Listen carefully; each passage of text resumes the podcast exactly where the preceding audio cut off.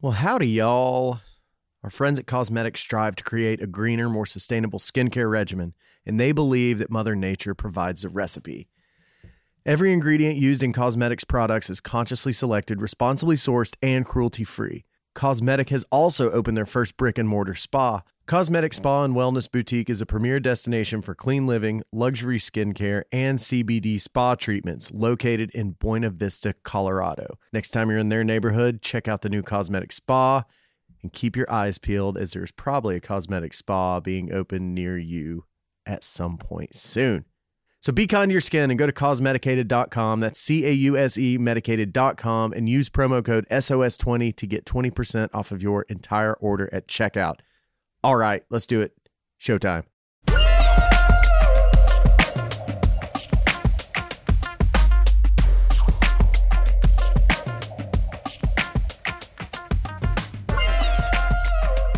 Welcome in, friends. My name is Ben Fields. This is South of Scruffy Podcast, and I am your host. Kind of. Uh, today's a special episode. We're uh, calling it Six Pack with Zach. The idea being that my buddy Zach Roscop from Knox Brew Tours and Knox Brew Hub brings in a six pack of craft beer, and we just give him the show for a week. Uh, I'm still here on the mic with him for this episode, but uh, Zach brought in a guest of his own this time uh, for us to talk to. He also brought in a, uh six pack of gas station craft beer tall boys.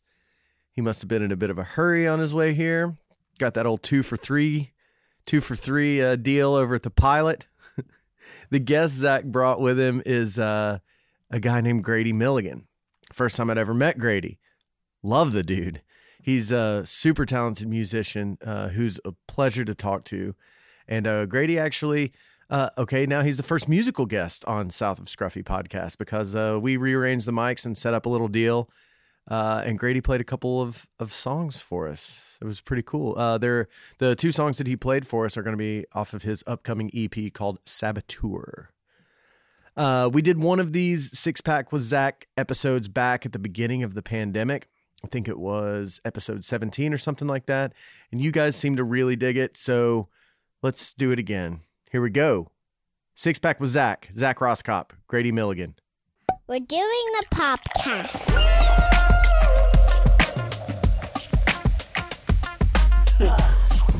I love it. Oh man, I miss this. I, I honestly, genuinely miss this. I have thought about this garage since the last time that I was in it. Actually, that's the last time I was in this garage. I came in, I snuck in here and grabbed two sawhorses and then snuck out. And you gave me zero direction on where I might find these said sawhorses. So I looked in every single nook and cranny, and it wasn't Yeah. until the last nook that I actually found them. Yeah, behind the refrigerator, right? Yeah. yes. And uh, as, you, as you know, I'm working on opening a bar right now. Yeah. There are several items in that bar that were uh, loved on uh, on top of those sawhorses. Okay. So that, I could have worded that better. Please tell me you mean built. Yes. what I meant was we loved on those pieces of wood with know our sa- podcast I've hand sanding and staining. You know, Yeah. I'm just saying we uh, we we cared for those those items. So there's a little bit of shop in the new in the absolutely, hub down there. Okay. absolutely in the hub for sure. I mean, Okay. I think the hub is basically just made up of everybody. I mean, in Knoxville, some way, somehow, every person in my entire life that has had any impact on me of who I am today is a part of the hub. Yeah, man. It seems like a, a, a- family tradition down there. I see your I've seen your mom and your brother. Yeah. And most of your best friends down there doing something. It's because everybody wants you to get that thing off the ground, man. Want it to be awesome because we love you and know that anything you touch is going to be badass. Dude, I um I was telling a friend today about my crazy idea of being like a famous podcaster who doesn't have a podcast. Yeah, I like that idea. And my buddy was, you know, I just want to go on other people's podcasts and interview them so that the audience can like get to know them better, you know, the host. My, my, my buddy, my friend was like, for somebody who works as hard as you do, it's amazing how many ideas you come up with that involve you not working. Sorry. and I was like, yep, that's me. Well, you don't you fill in uh, at the radio station a little bit for Phil Williams? Yeah, and I started filling in for Bob Yarbrough too. Who's that? He's the 10 to noon guy. on on the on the ninety eight point seven. So yeah, I, I'm I'm Phil's go to fill in, and Yeah. I, I make tons of fill in jokes. You know, because Yeah, you Phil. got to. And then and lately I've been filling in for the Bob Yarbrough show. The thing that's been the weirdest about filling in on the radio shows, and I don't know if this is what they want or not want, but like Phil kind of has his own audience and his own style, and Bob has his own audience and his own style. And I'm not sure if I'm supposed to try to figure out like who Zach is and do my own show, Yeah, or, or, if I'm supposed imitate them. match what they do. Right. You know, Phil is super talented, but he kind of is like the morning shock jock fart joke kind of a Yeah. vibe. Sure. And Bob Yarbrough does like a very like positive, uplifting, like good stories kind of a vibe. Yeah. And then Hallerin, I love Hallerin. He's a little a little more political and like kind of serious. And so I have to figure out if I'm trying to match them or if I'm kind of figure out who my who who is Trying to find your voice. yeah who I Uh, am, dude, I get that. as an individual and trying to figure that out. Phone's going off over here. That's all good. Yeah. Grady, Hi. dude. Hi. Never met you before. Hi, I'm here in, in, in your podcast, in your garage. Awesome. It's a strange way to meet people, but It I really like it though. Yeah. It forces too. you to have like meaningful conversation immediately. Yeah. What absolutely. if what if this was like how we did first dates? Yeah. What if just you, put like, them on a podcast? You met somebody on like Tinder or Hinge, and you're like, "Meet me at this garage at 9:30 p.m. on a Yeah. Exactly. Tuesday." And they just walk in, you give them a pair of headphones and a beer, and you say record, and, and then that's it. That would be an interesting. I like it. Called first dates. Yeah. Well, that didn't work out. And then the, at the very end of the podcast, you ask, "Would you would you go on a second date or not?" I mean, that seems like an, an obvious question. I mean, this is formulaic at this point. Yeah. I mean, this is Yeah. like primetime television. It sounds like. You basically already kind of mapped it out, so I feel like it's just an executing it at this point. Yeah. Yeah, think this is your intellectual property. Yeah. I really like it. you heard it first on the South of, uh, South, South of Scruffy podcast. Grady, you got airplane mode on that phone? Uh, let's see. I think it's it should be on silent. Is it? Yeah. There's like this weird, uh, like three, 4G, like that goes on. We thought it was a jewel one time, but then we put all our phones in airplane mode and it Yeah. quit doing it. Are you hearing it right now? I heard it a second ago. Oh, Yeah, it's all good. oh, That's the way that's my goes. pacemaker. No, just kidding. Don't croak, man. yeah, yeah. No, I'm good. Don't croak. Now I'm officially on airplane mode. Nice. So, Yeah. Grady, what's your story, dude? I don't know a lot about you. Okay. Uh, yeah, my story. So I'm I'm a musician from here in Knoxville. I was uh, born and raised in Knoxville and spent a lot of the last ten years uh, since like 2010. I was in Maryville doing jobs, doing stuff. Uh, Did you grow kinda- up in Maryville? no, I, I Grew up up here. Yeah, I grew up in like Karns and doing Knoxville things. People say Knoxville, and I just assume it's like everything around, like yeah, the three greater counties. area. Yeah. Yeah, basically. I'm from Knoxville, but really, uh, yeah. I'm well, from and even when I was in Maryville, like I was in Knoxville all Yeah. the time. It's all kind of the same. Yeah. Um, but I've always been uh, since I mean, like a young teenager, always done music. Yeah. Like uh, picked up a guitar. I've always kind of sang. Yeah. Started writing really terrible songs very early. Dude, I wrote a ton of those. Yes. I sang them to girls to try to get them to kiss me. Been there, still there. still, still doing it. I've got a buddy. I'm not going to say who it is. He picks up a, a guitar, "Tears in Heaven" by Eric Clapton Every every time. time. Really? It's the only Every one time. he knows. I'm like, that worked. That worked for years. Yeah. Really? Okay. Everybody's got the one song. There's some. There's a great YouTube video out there about uh, how to learn how to play guitar just enough to impress a girl. Oh my gosh. And it's like step one, get a guitar. you know, Yeah. step two, learn how to tune the guitar. It's pretty funny. Grady That's took it a step further. It sounds like. Uh, I, I, I, I don't know what that means. Okay, so Grady and I go way back, and Gotcha. where our foundation began is actually in music. Mm-hmm. So I was in a band that that traveled a little bit around The, town. the Christian Yeah. the fringe Yeah. Christian yeah, band. yeah, yeah, yeah. the Fringe Switchfoot Christian Light. band. yeah. Yeah, Wait, it, wait, what's, what'd you say? Switchfoot Light. Yeah, yeah, Switch- basically. Oh God. It's Yeah. a good joke. Yeah. and you guys were in that band together? No, we No. weren't. But our band would sometimes play at venues or gigs that his band was also playing. Other at. churches? And how we get no, not always churches, but no, they were they were fellow uh, fellowship centers, aka gyms. One time, And- kind of a skate park. Yeah, one time it's kind of yeah. Yeah. That, That's edgy. if, if you know, It if felt pretty metal. if I, I'll never forget what I used to do the booking, and we'd say, you know, what part of the church, like, where's this gig in that? And they'd always say, it's in the Family Life Center. Oh mm. yeah. And I'm like, oh, okay, so it's a gym. So it's a gym. Yeah. Loud and, and there's clear. like a track the around gym. the top of it, you know, that's above you, and you're Yeah. sitting there praising Jesus, and there's a hoop you know, up like six feet above your head that you just want to jump up and dunk on. Dunking for Jesus. Anyways, Well, it's got like the homecoming vibe. Yeah. Right? Like the it's Yeah, very gym. much. Yeah. So we would we would that's how Grady and I first met was Gotcha. was doing these band shows and kind of being in the same band circuit. And Mm. one of my favorite memories of Grady, um, and I don't know why. I, last time I said this, you were embarrassed. You shouldn't be. I'm probably embarrassed now. But, but Keep going, I guess. Grady's band was a, a lot heavier than ours was. They did a lot of like kind of metal and screamo and stuff like that. Gotcha. And Grady would do this bit where there was a certain song they would, they would like sort of encourage this mosh pit, and everybody would he would get people to pretend to be on like the motorcycle of their dreams. So you could be Like pretend- explicitly he said that? Did he say no, say not that? like that, not like that. But you could be like on an air crotch rocket or like an air Harley Davidson. Like he's like maybe you're leaning back and your hands are up here like a chopper. God, I Or fucking maybe- hate myself. no, don't, dude. It was awesome. And then they would get to this Oh. epic part of the song, and Grady'd be like, on the count of three, you're just gonna ride your air motorcycle in a circle and run into each other like a mosh pit, dude. It was awesome. I'll never. That's had a long lasting impact. I'll never I- forget that. I I'm so glad that's the impact I've had on your life. And dude, you would get to that part of the song, and you would just stomp around the stage with this like motorcycle, and everybody would be running into each other and punching each other In a church gym. Yeah, in a basically in a church. gym. So you you uh Oh, I. I always have after someone's a guest on the show, I always ask them to nominate the next person Yeah. to come on the show. Yeah. And the first time you came on, I said, "It's your turn. Nominate somebody." And like I like I, I sent the text, and then I see the the bubbles come up, and it's like Grady Milligan. Yeah, it's just like even right away. You didn't even think about it. Didn't it. even skip a beat. Why? Why'd you? What, why, why do you think Grady's right? Right, right to be your nominee? Yeah, Zach, why do you think I'm right to be your nominee? Um, I'm not trying to get too like cheesy, I guess, or sentimental, but Grady is one of the. I think he's a hidden gem, a Yeah. hidden talent in Knoxville. He's a very genuine. You, you, you're one of the most genuine and honest people that I know, and you're interesting and fascinating. and I think the more people know you and who you are, the better their life will be. And so that that's why it was a no brainer for me, Well, man. thanks, dude. It's very early for me to like cry, but it could happen. It could- This it's is- very early in the podcast. This It, is- it happens all the time. This is the best 37th date I've ever been on.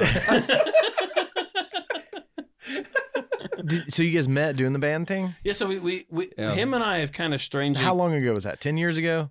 ten or twelve years ago. Okay. Yeah, we were You guys were both touring, We were in or just high playing the same gyms. Playing the same gyms. Playing the same- My bands were really bad. I can't emphasize. I can't emphasize that. Did you enough. play guitar for them? Uh, no, I like screamed and sang and stuff. Gotcha. But, but and the, and the uh, air air motorcycle. yeah, terrible. It was really bad. Yeah, It Zach wasn't likes bad, to. dude. No, It it, truly was. Zach likes to bring up stuff that I'm embarrassed about in the past. But but we had a really good time, and I met Zach, so that's Yeah. like worth all. Did you guys ever tour bands. together? No, no, not really. Okay. I did go play a show once or twice with y'all, like Yeah, as a fill-in singer, singer. our singer would um, get sick, and Grady was always our go-to fill-in, Hmm. and it was always so natural. So at that point in time, we were we had a lot. We booked a lot of worship gigs, Mm-hmm. which is basically just a, like a Christian band's version of a cover show. Yeah, that's true. Oh, gotcha. That's a very like, good. like Christian covers. Like Yeah. Well, no, like basically when you go do worship music, you're just playing other people's songs, Right. yeah, Because you're playing whatever worship songs are popular at that What's time. the Hillsong? Uh, Dude. provi- you know, I'm talking about. They've got all these crazy worship songs that everybody yeah, loves. they've and got like a covers and- thousand. yeah, Hillsong Yeah. is big, and they've got multiple like branches, Entities stuff. and- yeah, yeah. it's crazy. Yeah. So Grady at the time was doing was still doing some worship music, and we were in a band that was doing some worship music, and and so he was an obvious fill in for any a and, cultural fit. and I'm probably going to get in trouble for saying this, but enough time's gone by that I don't care. But I, I, I preferred when Grady would fill in those shows with us. I like it. I like it.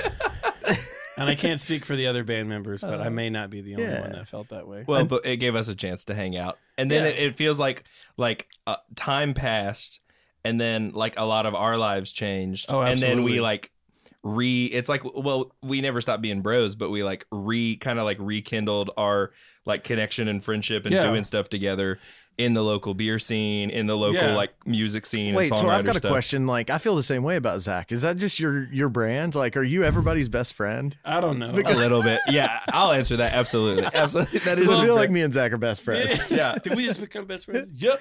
And if you happen to like move away or have other things for a couple of years, you'll just come back and pick it up, and it'll Yeah. just be a different version of that same wonderful friendship. Well, that's one thing that I do think is great too about you and I, Grady, is that like there's there's big chunks of time missing in our friendship. I mean, I'm talking six years, Years, yeah. three Yeah. years, four years, where we would see each other often. Then we would not see or talk for four years. We'd see each other, and, and then that happened. That's happened a couple times, and Mm-hmm. Yeah. it's we just picked up right where we left off. It's Yeah. the best kind. and you can't have that with everybody like Nope. that's that that is a harder thing to find and i think one of the things is you know uh, you know you joke about zach's you know ability to be like best friends with everyone Yeah. but really like you have i think such a welcoming and inviting presence you know in your in your businesses but in your friendships and doing music stuff together that it makes it really easy. Because like my life is has changed like crazy drastically so many times in a decade. Um, and and so for in a lot of in a lot of ways for me to be almost a completely different person than I was and be able to just as easily continue our friendship because it wasn't based on like a certain kind of situation or certain things Yeah. it's yeah, a really it wasn't based on thing. who you were at that moment. It Yeah. was based on who you were. Period. i- yeah, period. yeah at that Yeah. like deep place so yeah. you know I think that's a really special thing Zach brings into Well, I've any- always, I've always, I mean, it's always like the whole "I love you" and there's nothing you can do about it. That that also sort of means like I love you no matter who you are, Mhm. you know, that kind of thing. Yeah. So you you had Ozzo on an Yeah, early, Ozzo Cole. and then Ozzo nominated me, Oh yeah. and then you and I did the the first podcast. Mhm. And I think that first podcast was like maybe 45 minutes. Was it? It was kind of, it was under an hour. Did it feel abbreviated? yeah. It could have gone longer. Could have. They all could. and uh, the I was next, a little nervous in the early days. I didn't want to hit people with a four-hour podcast Oh, right yeah, over the head. yeah, You know, I wanted to get a get. build up to it Yeah, yeah. yeah. So the next day, I see Ozzo, and Ozzo's like, "Hey, man, how's the podcast with Ben?" It's like, dude, I was at his house for almost six hours. I split all the wood in his backyard. we we drank like seventeen beers. We we talked politics. We, you know, and and and I think I'm in love. Like, you know, yeah. yeah and uh, Ozzo literally goes, "I had a feeling that was going to happen." so I do have a question. love that Yeah. uh, Grady, for Okay. you, um, you know, you just mentioned that you feel like your life has changed drastically in a, Mhm. in a decade. Mhm. Can you expand a little bit on that? I mean, Sure. I mean, it, it, it, that's all right to talk strange personal changes on this. Once Bring again, it. Okay. I mean, honestly, for me, it's been a lot of everything, right? Because I was this kid who, at the same time, I was learning music, which you know has still continued to be the thing I do with my life. Um, a lot of my life from teenage years till gosh, really the last couple years had been consumed in doing like faith based work and stuff Yeah. like that. And uh, I Grew think up in church and all yeah, I grew up in that, but- and also kind of made like you know like a living in it, and thought Mhm. that's what I was going to do for my whole life. Yeah. And uh, I think I think it's still been a pretty drastic shift for some people to adjust to the fact That you're not the that same. that's not Yeah. where I you know that I'm like about as far away from that as I can be. Yeah. Um, hope you know, and it's one of those things where like you hope that, uh, like I was just saying with you, Zach, and I think you do this well and have made me feel like this is a possibility. But like you hope that people will continue to you know be your friend and follow things you do and stuff based on like the content of your character and the way you just treat people in general, Right. regardless of like if you believe something you used to or work in a space you used to. Um, How you behave in that moment. yeah, and so so you know, it's just that's been a huge difference. It, like that's in several sentences describing the most massive shift like Right. I ever experienced, but it changed everything. You know, like albums of music were have disappeared from the catalog. You know, because like- it was Christian stuff. yeah, because it was stuff that like doesn't that's not the stuff that you're really doing. yeah, it doesn't represent who I am. Doesn't represent what I think. Yeah. Um, and you know what I'm saying. I'm not like sitting here saying anything Slamming bad about anyone else's thing. Yeah. I'm just saying it. It it was no longer representative of what I cared about and what I wanted to sing about. You know, and, I, so I bet that could be really tough too to find some people in your life who, when that part of your identity changed, they lost interest in you. sure. And Did that happen? I, it's hard. I think the thing is, it. I have been fortunate, and there's still time because people can decide to pop up in your DMs and be jerks at any point, at any given moment. Um, but I, with rare exception, I haven't actually experienced um, a ton of like active. I can't believe this. You've disappointed us all. You're terrible. Whatever.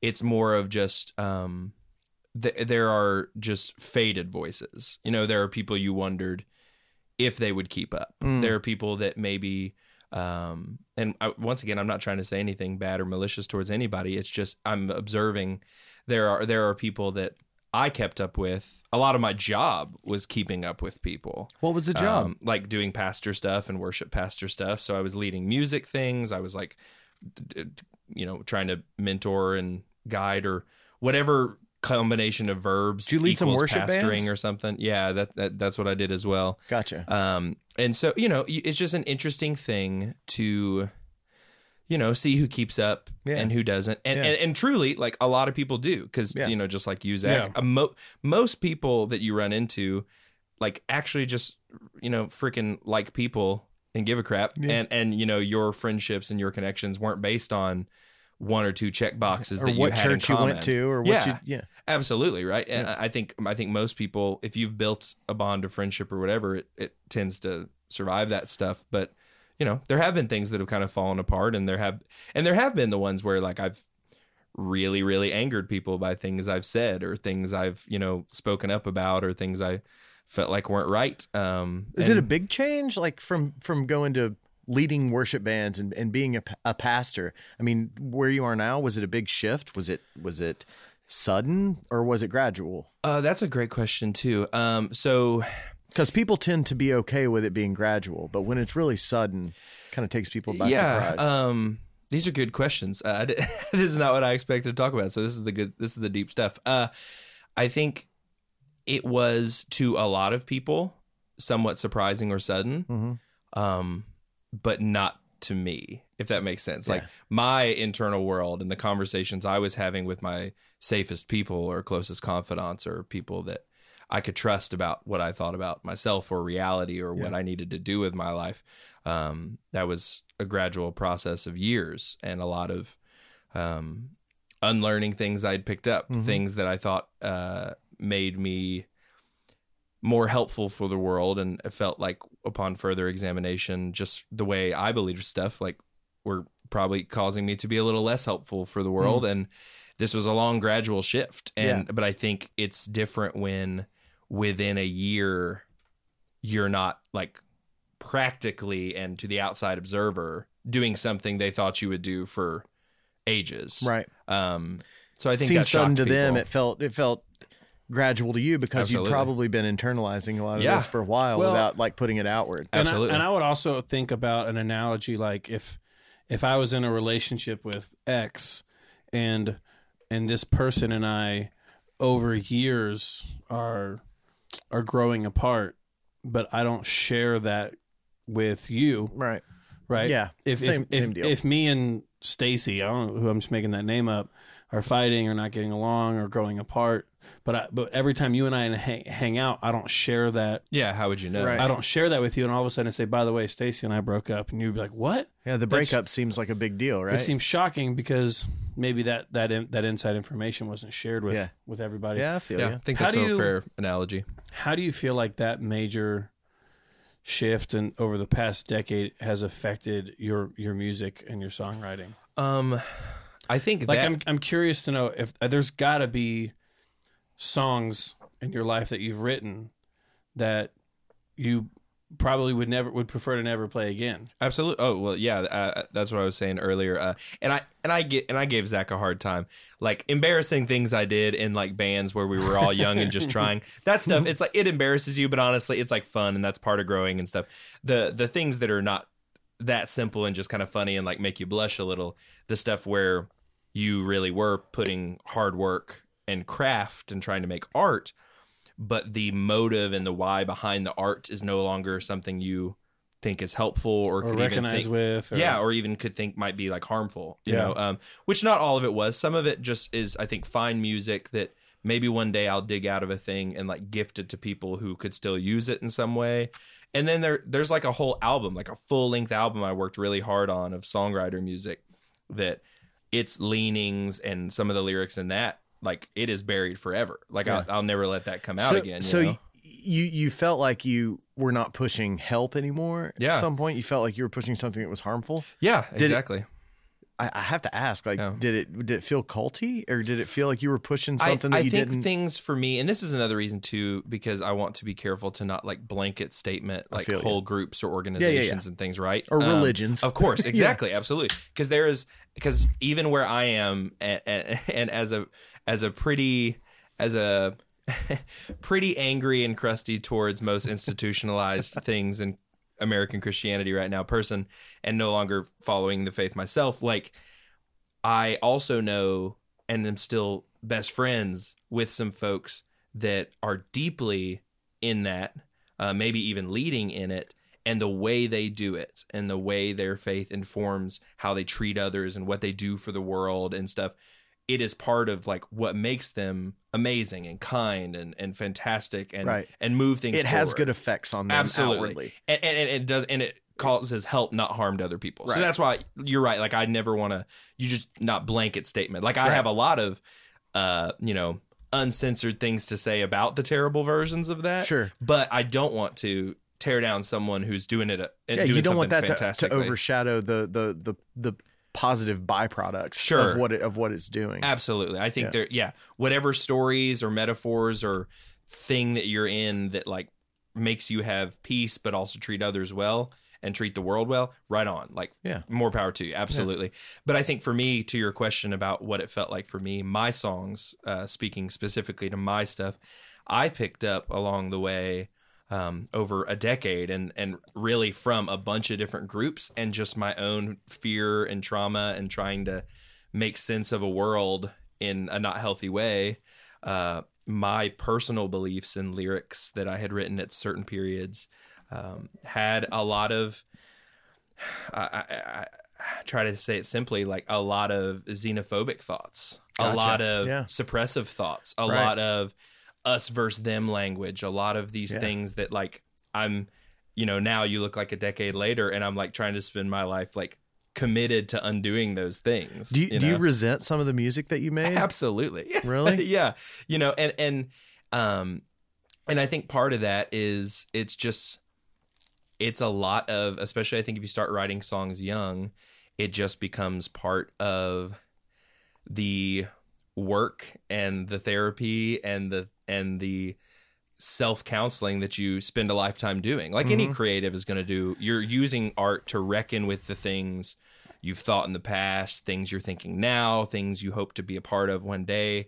Um, so as much as I have like a lot of religious baggage and things that came with it, in reality, it's I don't think that's different than anybody's songwriting process of Yeah. decades. You know, and, and and that expand that that is bigger than just music. Mhm. If if you were to go back and and find someone that kept a journal yes, and read their journal when they were 18 versus when Yeah. they were 32, I guarantee you they would find something in their journal that they they're like this doesn't represent who I am anymore. Yes. And I do that a- all the time. I look, I look back at like, you know, Facebook statuses from eight years ago. Oh, and just Facebook like, memories is Yeah. the most like Facebook memories when they pop up can be the most like and a face palm. Yeah. I'm like, I can't believe I yeah, felt that truly. way. or Like, like jokes that we used to make that we wouldn't make today. Right. Yeah, absolutely. like- And you feel a certain amount of guilt about that kind of stuff absolutely. too. You feel like you, you feel bad for feeling that way and for outwardly, you know, putting it out into the. And I well, it, you say that, and just like four days ago, I had a Facebook status pop up Yeah. when I was going to be having conversations with a friend about.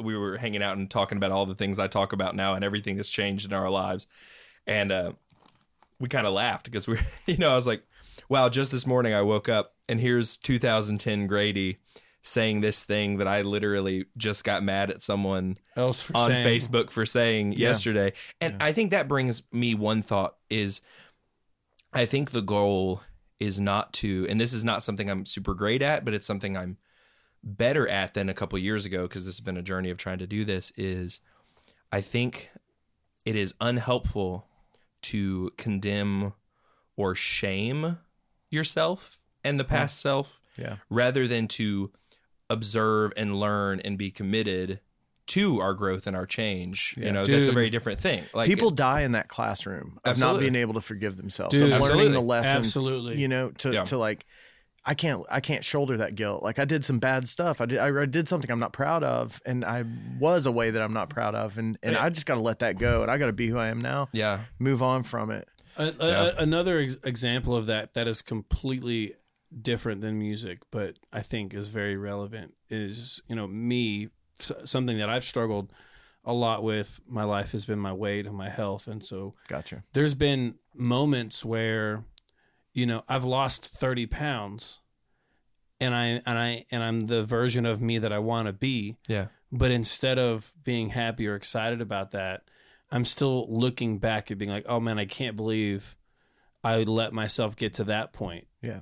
a year ago and and and it's like Saddling dude, yourself with unnecessary guilt. and it's like dude Yeah. you you you made it you're here you're Yeah. a better version of yourself now than you were Yeah. then yeah, why are you wasting so much of your time looking back at that version like Yeah. you know you talking about looking back at that version of you that you felt like you were writing this music that was harmful Mhm. and it's like you're not that person anymore yeah, you've moved on from that person Yeah. but it's hard to let it go and not still feel this yeah. this weight of that version that you were so long ago Well, well, and I think one thing for me, like a thing that I've been thinking a lot this year, and uh, once again, it's it's it's one of those things that's easier to preach to someone else. Like when I see a friend wrestling with that same stuff, than it Yeah. is to like, say it to yourself. Like anything, right?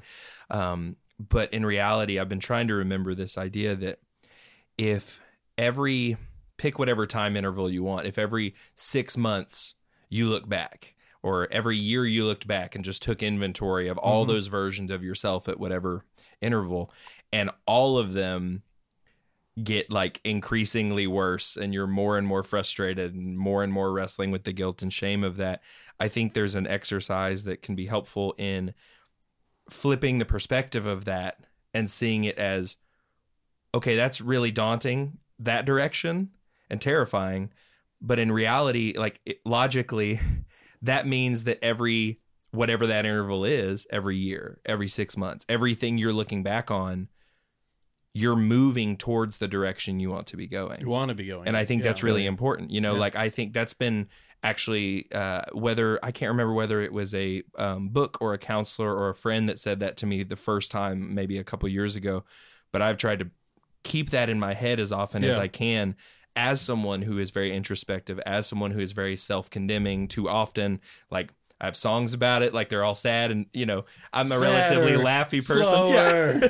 and it's like I'm this goofy person when I hang out with people, and then they're like, "God, that song's sad." It's like, well, that's where I process it all, so we can have this Yeah, laugh. Exactly. because it's in this sad ass song. Exactly. But- Otherwise, I'd be crying. yeah, right now. well, and, th- and that actually leads me to a, a question that I've been dying to ask you. Okay. Because you're talking about these songs being sort of a release or a, a place for you to process your sure, feelings. absolutely, When you sit down um, with your guitar sure. to write, what what I'm gonna not to complicate this too much, but what percentage of your motivation or your thought process is I'm gonna write for me versus I'm gonna write for another person Mm, that's a good versus. I'm gonna write for the industry. And I'm Mm. throwing the industry in there because Sure. I know You have I- to think about that. You have to think about how it's going to be received. Who Right. will who will enjoy it? Yeah. yeah. And so I'm sure, and maybe the, the maybe the answer is it depends because Sure. there might be a moment where you're like, I'm writing this song for me, and I don't give a shit if anybody likes it.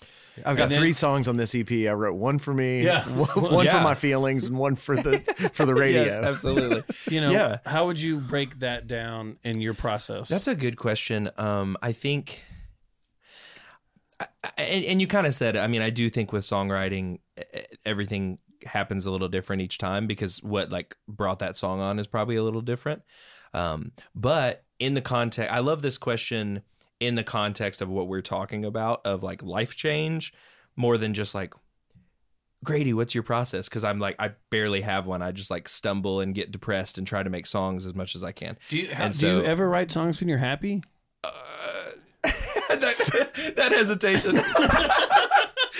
Did you just answer I had it? to think about. Uh, I think I wrote. No, I think I wrote one this year that I was like, like a six out of ten on a happy. Okay. So that was like, you know, that's pretty good. Um, but I, uh, I think for me, in the context of that's really funny, Zach.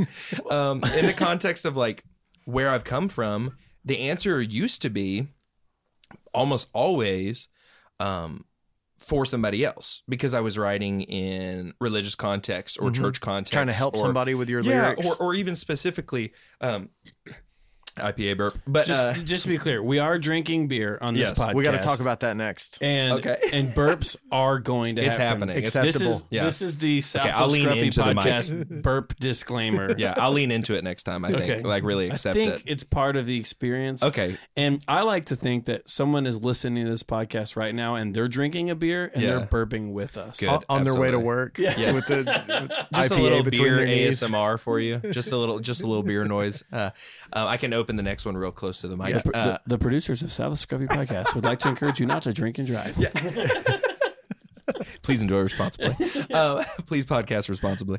Uh, but I think I think because I was writing for literally like you would think what are th- what are this room of 300 people going to be able to sing together? What's too uh, you know what's too plainly stated? What needs to be more metaphorical? What helps a you had like very practical specific like reasons you would criteria- yeah you- you did. And and i'm not even saying that was bad because like it was you had a thing you were doing with it. And so i think for me now i think probably the last like five or six songs i've written um, have been a lot more of that just internal using music to make some sense of things going on make Sure. some sense of trauma Yeah. make sense of uh, like the last song i wrote, i think i played it the last gig you were Yeah. at zach but the a song called progress uh, ironically it was a lot about this uh, pandemic experience we've been living through and the difficulty even of being able to keep processing like finding it difficult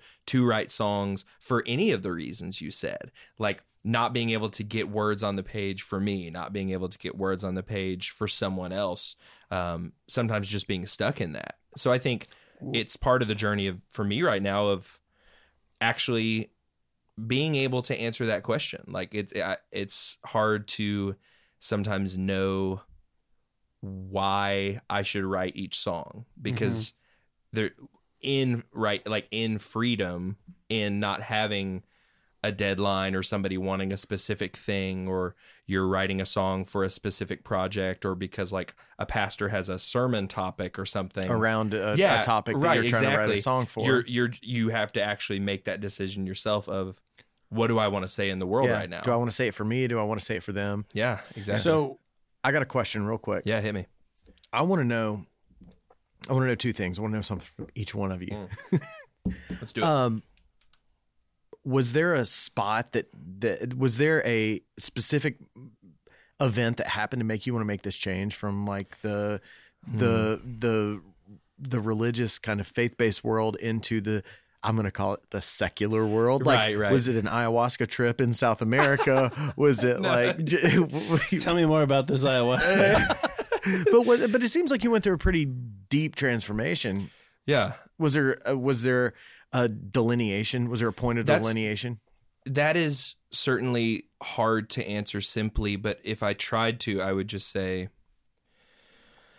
I guess I would say when one thing started to unravel in things that I had kind of spent all my belief in, I think most of it unraveled. And so for me, Was it a relationship was- or was it no, it was it your was, relationship with? I think the- it was more for me um, societal and Mm. like um, societal and justice issues. your your frame of the human race changed. I think. Well, I think Your so. framing of, of Uh, it. yeah, I mean, my understanding of what I thought there was or wasn't like in the universe beyond us changed, but that was changing exactly at the same time, and probably because of like I think getting a for me healthier worldview of what is actually like happening around us, like what is actually occurring to people, what what things I had said or believed or in Yeah. the institution So had did- done to people. yeah. I felt like I needed to walk out of that because it was no longer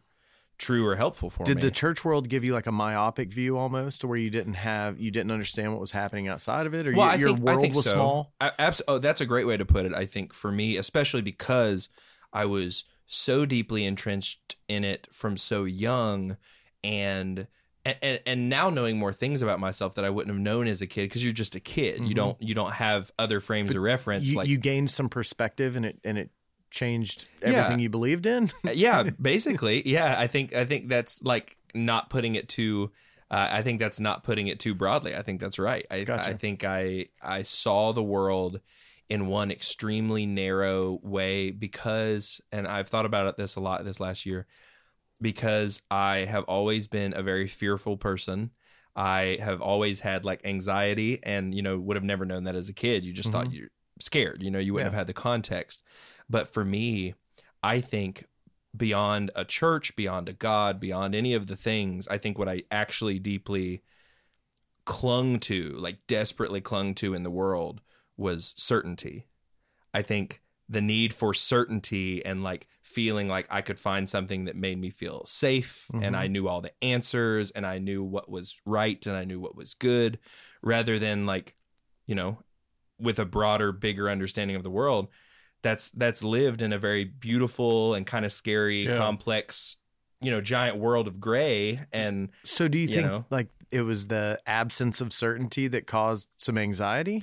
I think it. I think it was uh, like when I was a kid, absolutely, and I think that's one thing that gravitated me towards ideas that would just this is right, this is wrong, boom, done, easy. yeah. you Do you know? feel more okay Binary with the thoughts. gray now? Yes, and it's and the thing is, it's so funny because obviously, like like to our you know kind of human tribalistic brains that like want to find that little like just know we're right and stuff. The gray is scarier, but it also I think is where like freedom and life and actually being like a really healthy part of a really awesome and diverse world comes from. It and kicks up some good dust. Yeah, exactly, right? And I think the thing is ultimately Love that. Yes, that's a very good way to put it. And I think it's ultimately a lot less scary than the moments I had of like waking up in the middle of the night, realizing something I had said or believed had like caused hate and harm to a person. Right. That's way more. That's that. All the nights I've done that over and over over the last five years were way scarier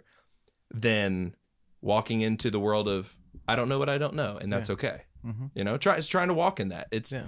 it's an interesting. It is an interesting place to write songs from because a lot of my songs recently have been a lot more about What was Um, progress? Progress. Yeah, that's what we started talking So about. So that right? was actually Yeah. the, a question that I had was would you be willing to share a lyric from that song The, that the maybe, progress song. that maybe feels relevant to what we're talking Yeah, about? Yeah. So uh, I, I'll just share the the chorus stanza because it was sort of the root of like what it all. Because the verses of that song just are a lot of examples of me. Like uh, one of the lines in the verses is just like thirty times across Henley Street Bridge, trying to make sense of any of this shit.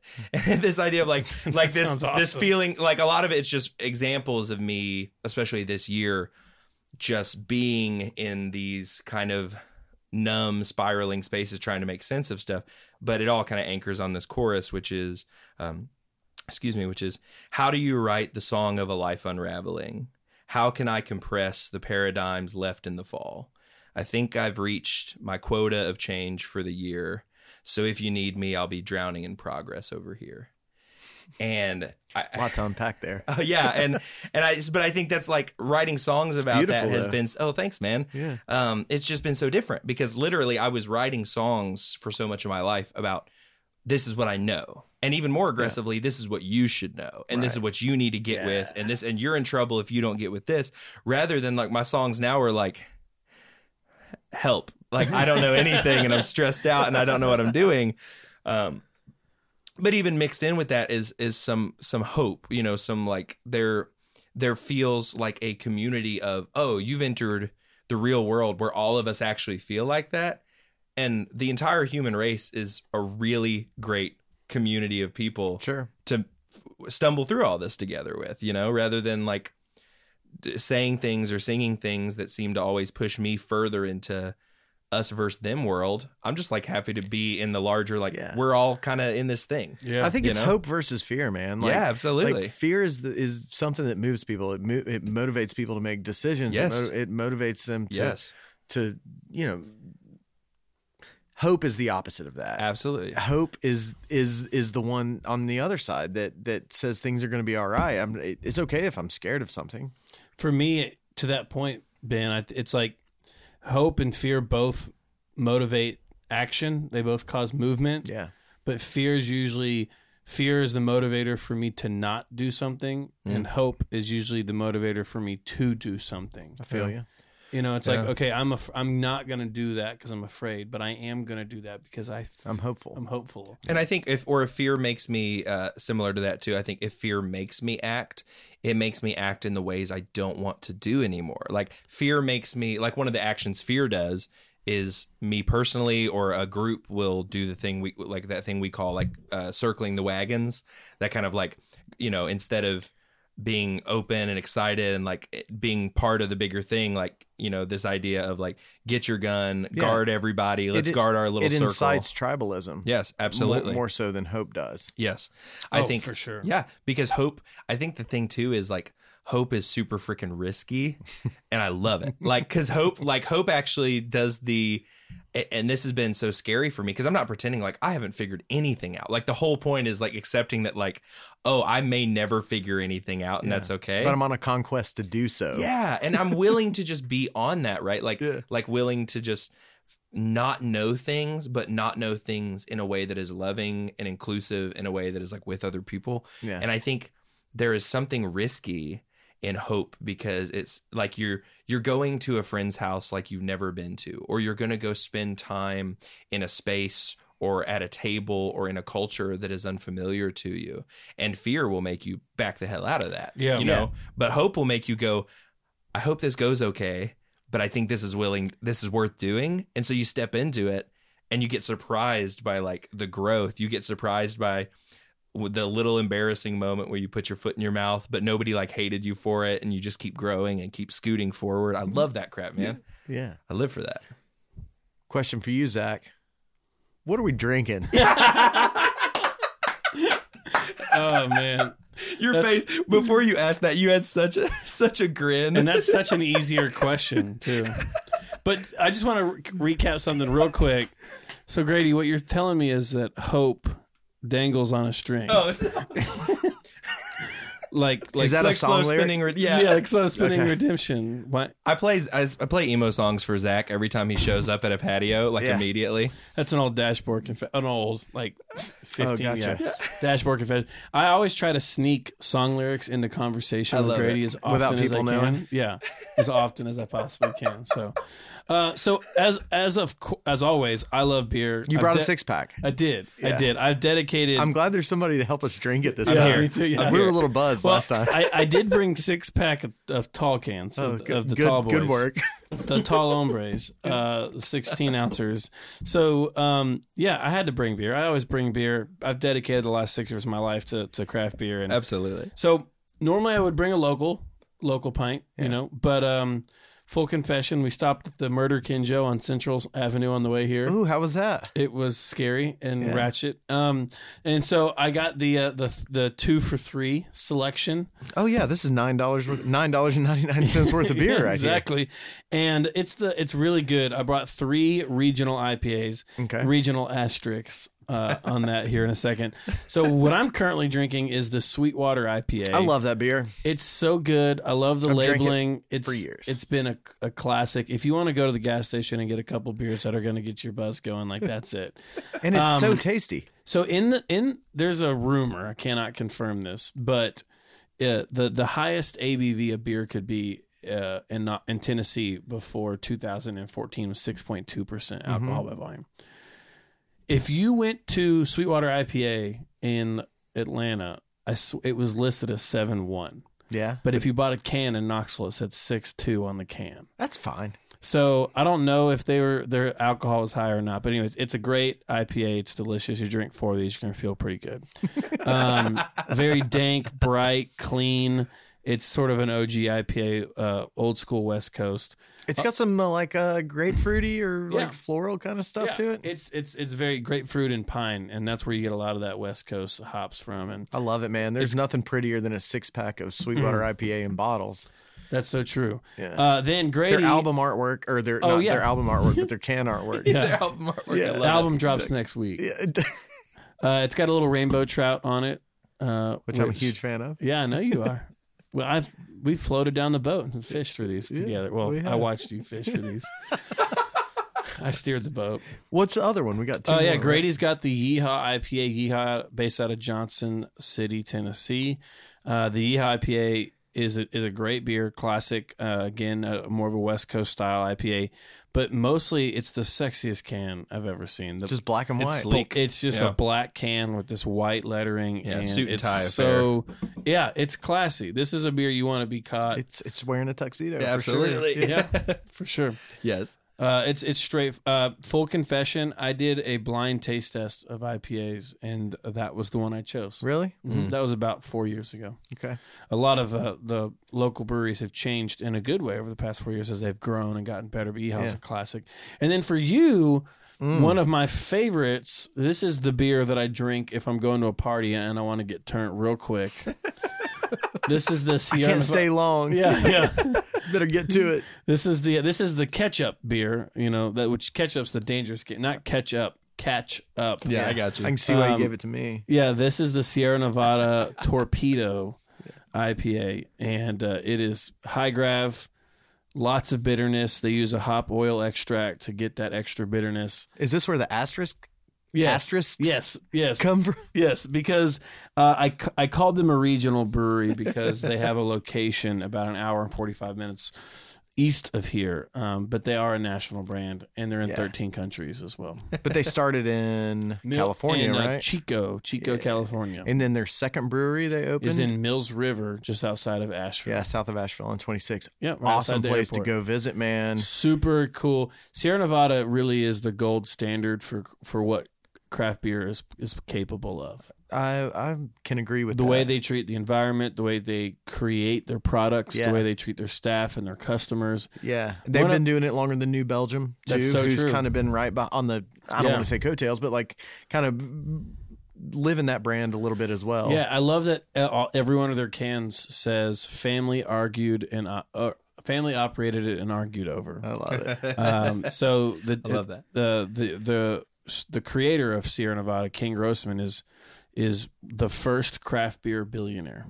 Oh wow, Yeah, his his net worth is one point one billion dollars. just made it. Yeah, That's a lot. and his son runs the Mills River Brewery, and his daughter runs the Chico Brewery. Okay, It is a Oh, family. so it's a family It's affair. a family affair. So is uh is Sierra Nevada the biggest craft brewery in the United States? Technically, by definition, Yuengling. Yuengling is number one. I've taken a Knox Brew tour before. uh, Sam Adams, Boston Beer Company, is number two, Okay, and Sierra Nevada is number three. okay, Uh, Jim but Koch, really, yeah, Sierra Nevada Yeah. said, is number. really. yeah, and and Yuengling's about to change. Uh, Why? Yuengling just signed a distribution deal with um, Molson Coors for national distribution. Okay, And so that takes them out of the out when of play. when they're brewing. they're so close to the to the to the cap that they're going to probably go The cap over. of being Yeah. uh, yeah. So in order to be Yeah, a craft, craft brewery, you have brewery. to produce six billion sorry six million barrels a year or less a year. So once their distribution increases, their production's probably going to increase, and they're going that's going to take them out of the craft category. gotcha. It's a good beer too. Yeah. Yuengling Lager is a good beer. Yeah. One can't, of my- can't hate it. Yuengling was my first craft beer love. Uh, Yeah, me it's, too. It was kind of what got me into beer. Uh, the thing, one of the examples of Sierra Nevada being such an outstanding brewery, their Mills River location, every single tree that was cut down in the construction of that brewery, they used the wood from that tree and then replanted another tree somewhere else. what do you mean they use the wood from that tree? They use would it take in the they would use construction? it as, yeah, in the construction or decoration or okay, so every single and then tree. they and then they offset it by replanting a, a replacement for that tree somewhere else. yep, they collect. That's some hippie shit, man. Yep, every single toilet in that brewery, in the in the restaurant, in the in the office spaces, every single toilet in that entire facility. When you flush it, you're flushing their collected rainwater. nice. They're using collected rainwater to flush their I knew it was LEED certified. Oh, it's the only LEED platinum brewery in the world. Really? Yes. Okay. They produce they their entire uh, canning and production facility is covered in solar panels and their parking lot is as is as well. Yeah. They produce more power than they use and they sell it they give it back to the community To for the grid? for free. Pipe it back to the grid for free. They Yes. don't even they don't even Nope. charge them for it. Nope. That's awesome. Uh, they also use uh, well water. So For all their beer? yep, so they're not pulling any water Does that from change the does that change the taste of a of, of a Sierra Nevada beer that was brewed in, in Mills anymore. River, North Carolina? Not anymore because they're treating it. They worked out some chemistry to Yeah, get it's to all- offset it. Yeah, that's how Yuengling, Budweiser, Sierra. Nevada. No, that's how all the breweries are able to make beer taste the same around the world. Is because they hmm. we now have the. Because they technology. start with the baseline. They We treat have- their water start yeah, yeah, we now have the, the the technology to treat our water exactly what we want it to be. Gotcha. Uh, but Sierra Nevada is is un- unbelievable. Like I said, the only LEED platinum brewery in the in the in the world. That's amazing. Yeah, they they they're they're there's some they they are the gold standard in my opinion. That's Yeah. really freaking cool. I didn't know any of those things you just said. Yeah. that's awesome. No, Yeah. uh, we should go to Asheville sometime, man. I'd love to show you Sierra Nevada brewery. It'd Please. be really fun. Yeah. I'd like to go with you guys. Yes, It's it's a really good stopping point. We go down to uh, Charleston for our family beach trips, and uh, it's a it's a really good almost halfway point to stop and, uh, and have a beer, have lunch, let the kids get their wiggles out. that's awesome. yeah, I love A lot of the breweries in Asheville don't open until three or four o'clock. So really.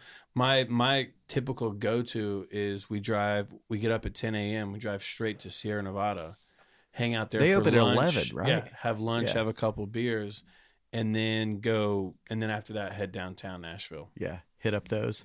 Yeah, I'm dry, boys. I think all this beer talk's making oh, me Oh, thirsty. Should Grady play a song? If he wants, Do you I want could, to? I could play a song. What about progress? I would. Do you Yeah, Yeah, want let's to- do progress. would you be That's cool fun. with that? Yeah, I would. Let's set uh, that up. Let's grab I'm a gonna beer, move- maybe pee in the woods, and set this guitar up. Yeah, I'm gonna move some mics around. Okay. Let's do it. Does that sound good?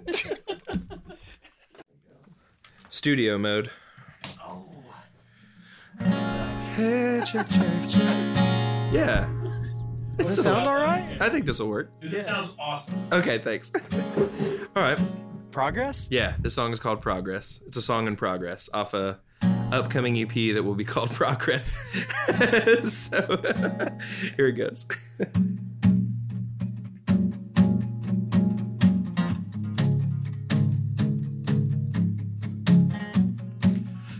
Times across Henley Street, babe.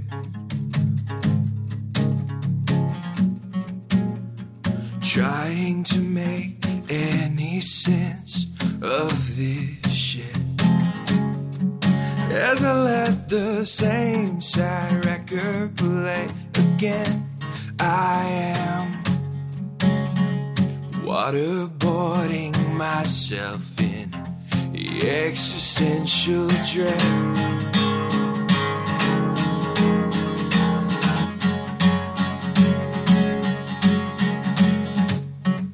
Aimless walks and deflective miles. Sunset spirals and two damn punctured tires. As I'm faking war my own fight or I am losing track of my life in this pointless string of nights. And they say I should write about it. That nothing good comes without it. I'm trying. How do you write the song unraveling? How can I compress the paradigms left in the fall? I think I've reached my quota of change for the year. So if you need me, I'm drowning in progress over here.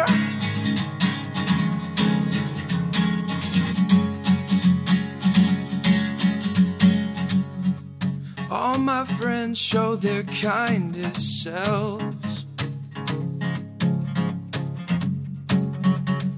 I feel so ungrateful and I still feel like hell.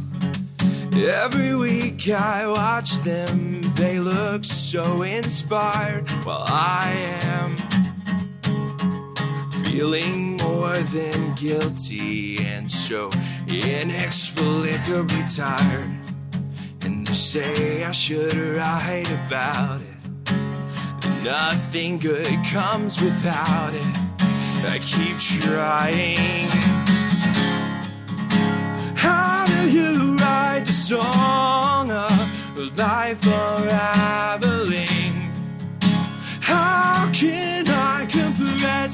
Paradigms left in the fall? I think I've reached my quote of change for the year. So if you need me, I'll be drowning in progress over here.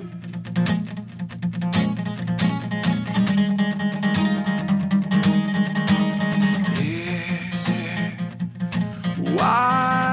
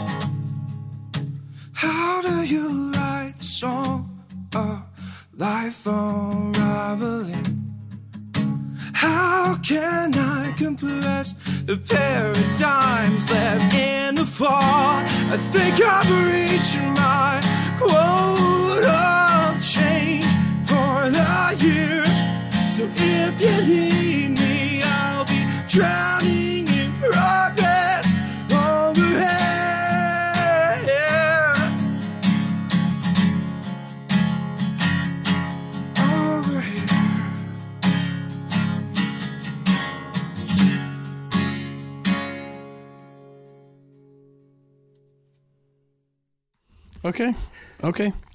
Okay. So in that song that you just sang was awesome, Thanks, dude. and it it was really special to hear it also on the heels of you talking a little bit about it earlier in the episode. Okay, good. I, I do have a few things that you know. For for the for, first off, I could hear the whole band. Yeah, it, it, it- it's definitely a song I can't wait to actually produce with Put a band full, yeah, full things. No acoustic. There won't be acoustic guitars on the EP, you know. So I can't wait to hear the actual punch of that. Yeah, Is I that how that goes though? You write it with an acoustic guitar and then bring a band in, melody it up behind that? Yeah, and other people. I mean, if I had any like, if I had an electric guitar rig right now, I would be writing from it. But I'm currently electric guitarless in my life, and thus Dude, I'm you can writing on the mine. acoustic. I probably should. Yeah, thank you. You want to just move in? Absolutely. Matt Don't don't don't just you know you can't just throw that out as. You want to get an apartment together? You want to open a bar? We can do karate in the garage. Absolutely. Yeah. Okay, so yeah, I could definitely hear the full band. I mean, I could hear the drums, the everything. It was really cool. Um, I noticed in the second verse, you made a statement about punctured tires, Mm-hmm. two punctured tires. What? Where, where Is did that, that, a Tiger Woods reference? That's so no no. I literally I literally have uh, holes in both of my front tires and just keep filling them up instead of buying new tires. Yeah, Okay, it's so funny. The so lyric, the first lyric you asked about was the most literal one, which is like well, I, I, need I to, needed to know where that lyric came. Like, Yeah. what inspired that lyric? Yeah, I mean, because a lot of a lot of the first. Are you referring to the car that we rode here in? Yeah, you're fine. I filled it up this morning. Fix a flat to Yeah. the teeth. Son, To the brim. yes, exactly. Yeah, yeah, you're safe. I, I I- I pumped it up this morning. The light wasn't on. you have a look. It's a good You have look. metaphor, though. Yeah, I mean, it because it, actually right. You know, it works on other layers, and but the thing is, it's so funny that that's one of the most literal things I wrote. So I could have asked you about several of the other lyrics, and there would have been a ten minute answer. Yeah. But that one, you were just like, I've got two flat tires. I got two flat. but, but well, and, and the thing is, like both of that that kind of first, whether whether that's verse one or verse two or a, a longer verse one, uh, you know, the driving across Henley Street Bridge, the yeah, the punctured tires. The line before that is you know the aimless walks and uh, deflective miles. Like it, it, it it is coming from that place of I got those holes in my tires in this, you know, pandemic year when we've been uh, so much going nowhere. You know, just driving to process, like driving to not see the same four walls, driving to, um, try to see if it helps. Like a Like, lot, like yeah. statistically, if there was a year that you're the least likely to get a flat tire, 2020 would be it because it, you're probably dr- driving your vehicle less. Oh no, that's bullshit, man. Because there's so much construction going on right now. There's nails in the road all over the I, place. it, I, one of them does have a nail in it, so you are correct yeah, for sure. Yeah. So in your in the bridge of the song, Yeah. you sort of asked the question. You said, correct me if I'm misquoting here. You said, uh, "Is it wise to dream?" Yeah, that's the first. That first line is: "Is it wise to dream when I've woken every day before?" Are, are you af- are you afraid to dream, or are you feeling that there's potentially negative outcomes of of is that is that more of a, a figurative dreaming or literal? Yeah, I think uh, good question. I I think it's both for me. I think I I and, and this is alluded to in a, in a song we we didn't play, but you've heard before called Saboteur, and uh, the bridge of that song talks about how um, my anxiety and depression and other just things I wrestle with um, can cause me to like feel like dreams kind of get snuffed right when they start. Um, not not always actually true, but it's that feeling that they will. Um, and I think this this bridge alludes to a similar thing in that Is it- like oh go ahead is it kind of like if you dream and you get shot down, that's hurtful, and it's just easier to not dream in the first place? I think there's some of that, right? I think in there's the idea. I think that's w- what the metaphor of uh, w- waking every day before, right? Like if you've uh, felt like all the things you've tried, or projects you've started, or business ventures, or whatever any, any whatever anybody's specific maybe similar experience might feel like that makes them feel that fear. You can feel a sensation of, you know, not trusting the ability to dream because you know you're just gonna you're just gonna wake from it and and i do try to write this is another thing since like last year i, I am trying to write songs that are a lot more um, for me honest snapshots of an exact moment. So i don't actually feel that way all the time. I i'm trying to do creative work. I'm trying to dream. I'm trying to even in this terrible year i'm trying to like do things i care about and be committed to doing so. Um, but I think that song was really important for me to be writing because so many days, so many hours, so many weeks of this year have felt exactly like all the imagery in that song feels of what's the point of look at my friends they're still doing stuff they're trying they're having hope and i'm feeling like i don't know if there's a point to any of this right now you know Yeah. like so tr- trying to write that honest snapshot of that moment um, because while that's not where I am all the time, certainly, um, I think there's something in trying to say without apologizing for it how negatively that moment can feel. Like even the whole the, the whole crux of the song, right? That big the big line at the end of the chorus of, you know, I think I've reached my change of quota for the year. You know, I, I don't think we actually have that. I want to never stop growing in any year. But but you can hit a point where you Feel feel, like, you've had it. Absolutely. Yeah. Like I think, and I think a lot of us for the, there are as many, there are as many stories that get to that wall as there are humans living through this year. But we have all hit probably multiple times that moment this year of like, I can't do any more today, you know? And, and the next day, like you get, once again, hope, you get that amazing surprise of human resilience and like, oh hell like we can't, we can actually do the next day because Yeah. humans are freaking amazing and it's really exciting um but i i just like i imagine you guys have have hit that moment a ton this year where it's just like nah like like i i i i i'm, This I'm is it. done yeah, yeah Yeah. like i'm done Yeah. with the trying and the learning and the process and the progress today um knowing that i'll wake up tomorrow and be surprised that like hope will actually be there and I'll be wanting to try the next day, you know? So this whole like movement of you towards a little bit more of a like introspective or even existential view of what you're going through, but also what other people are going through. Yeah.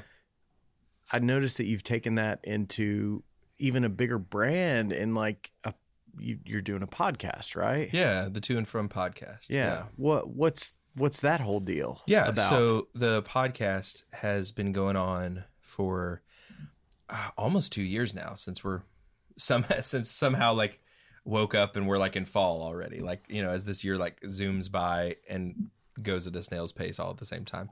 Uh, but I, think I feel two- that, dude. You know what I'm saying? It's this year has been lightning fast and also Six stand years. still. when's it going to be over? a decade. yeah, it's been a decade as well.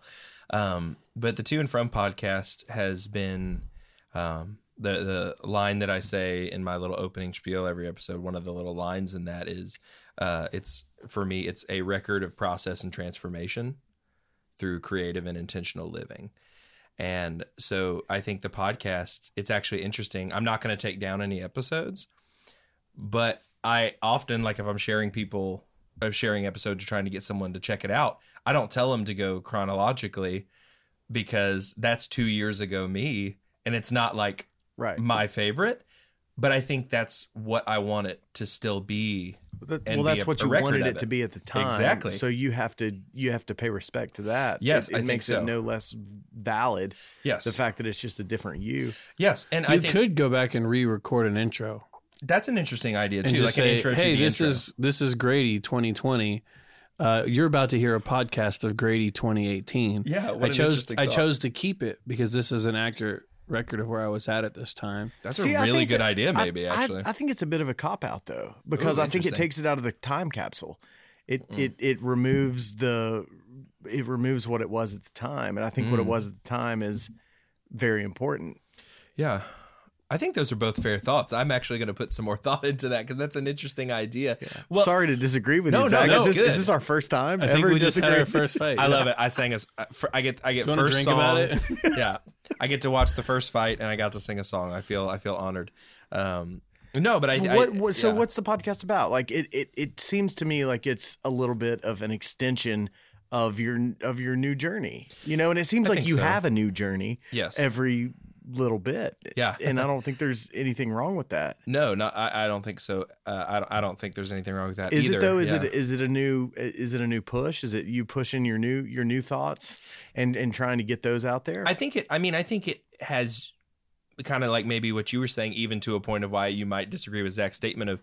I think it's been an accurate representation of wherever I was in every episode for the last two years, and so I think at you know at at the beginning of the podcast, even though I was less publicly and more quietly already internally kind of on the journey of like where I am now and what I think, I wasn't necessarily saying any of that or even kind of like supposed to necessarily because of my job and things. yeah, Um, but but I think as, especially like as you cross the threshold of episodes that were happening last year and every episode that's happened this year, um, it feels I don't know, it feels pretty accurate to where I've been and and I think and it's an interesting so what's what's interesting is that it's except for maybe two episodes I think not a podcast where I am uh the like featured guest Yeah. or or like a, a monologue podcast Right. like there's like maybe two episodes um so it's been interesting to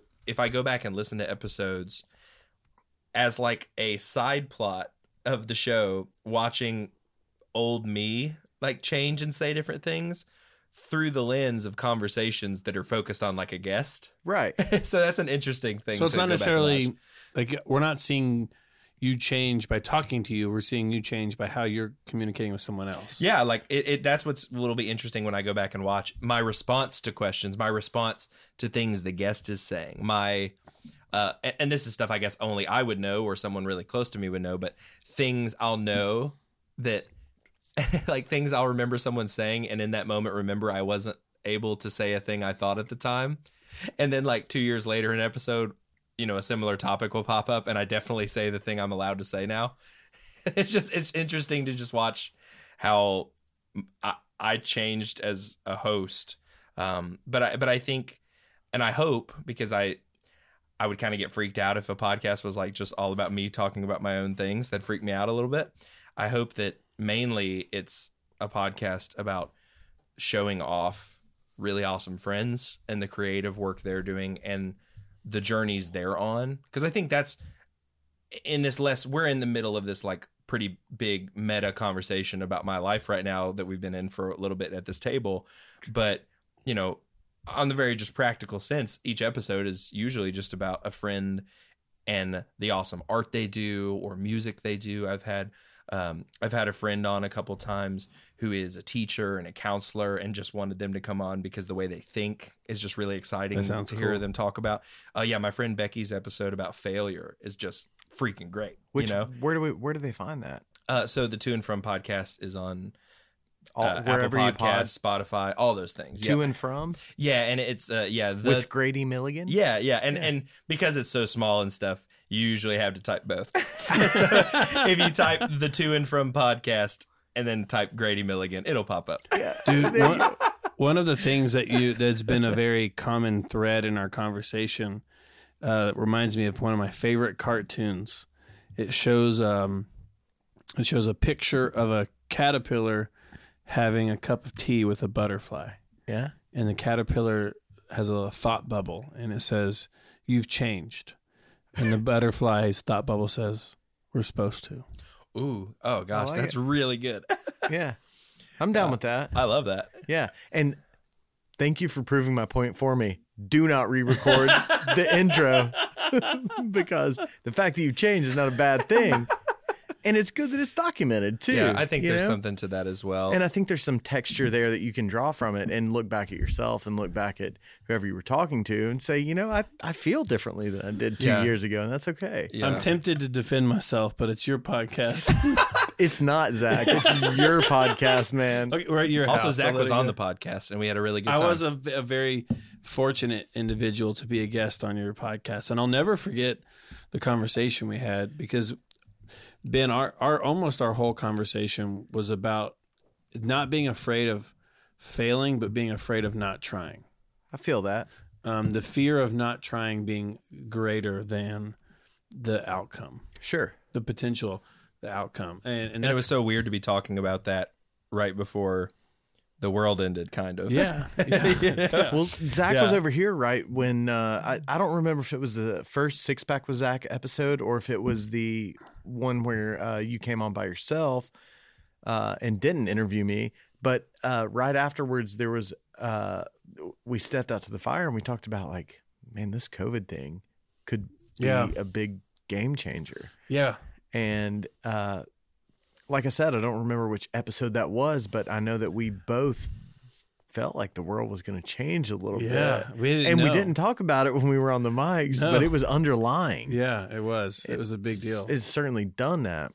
I mean, we haven't at Knox Brew Tours. We haven't ran, we haven't uh, operated in the way that we normally would since the the second week of March. Wow. So that's It's been, been, over six months. Yeah, it's been more than six months.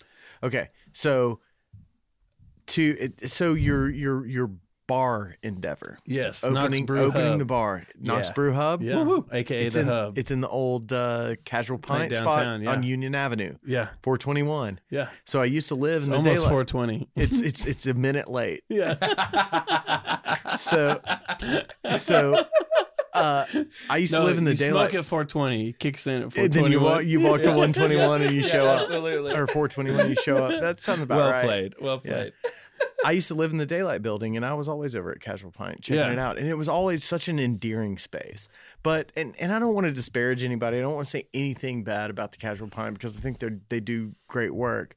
But it felt like it needed to be a neighborhood spot, and it felt a little bit commercial because of what uh, Casual Pint is. I mean, it's how many different franchises, you know, a, a number of them Yeah, and and now you've taken over that space and you've uh, kind of made it. I think, or it it I've I've been there. It's it's in the midst of being the neighborhood spot. Dude, I'm really excited about it. So our our vision for the hub is basically we want to be a visitor center for Knoxville beer. We Okay. want to be a headquarters for Knoxville. So you want to be what Visit Knoxville is, except for for beer. for craft beer. Yeah. yeah. Any if- People love beer, by the way. Yeah, I don't know if you heard. Yeah, big fan. Uh, cheesing real hard over here. If my dream, here's here's my dream for Knox Brew Hub, Okay, and it may be a little extra, but you know, extras, extras, my my shit, man. my, sto- my my my my speed. Yeah. My hope is that any time anyone comes in contact with someone that wants to learn more about craft beer or Knoxville beer, they say you need to go to the hub first. Yeah. I want them to come to our space and when they leave our space feel like they have a better understanding and a better grasp of the Knoxville beer community and the Knoxville beer culture and the product that we're creating as a community. Yeah. That's that's the dream. Okay, That's what I'm hoping that that's a good accomplish. baseline to work from. I want to be. This sounds absolutely batshit crazy, um, and a lot of my friends tell me I'm we're gonna pull it off. I'm skeptical, but I want to be the only bar, or at least that I know of, that is successful by sending people to to encouraging people to go drink somewhere else. Yeah, I like it. I mean, that's that's This like sounds anti-business. It- well, it does, but that but that, it also sounds uh, very much in line and congruent with like startup culture, yeah, which is think about this in a completely opposite way that's ever been thought of before. Don't don't open a bar because you want to pour people beer. Open a bar because you want to prop up the community. Dude, I want to open a bar to change the way that people experience and see beer in this city. Yeah. That's why I want to open a bar.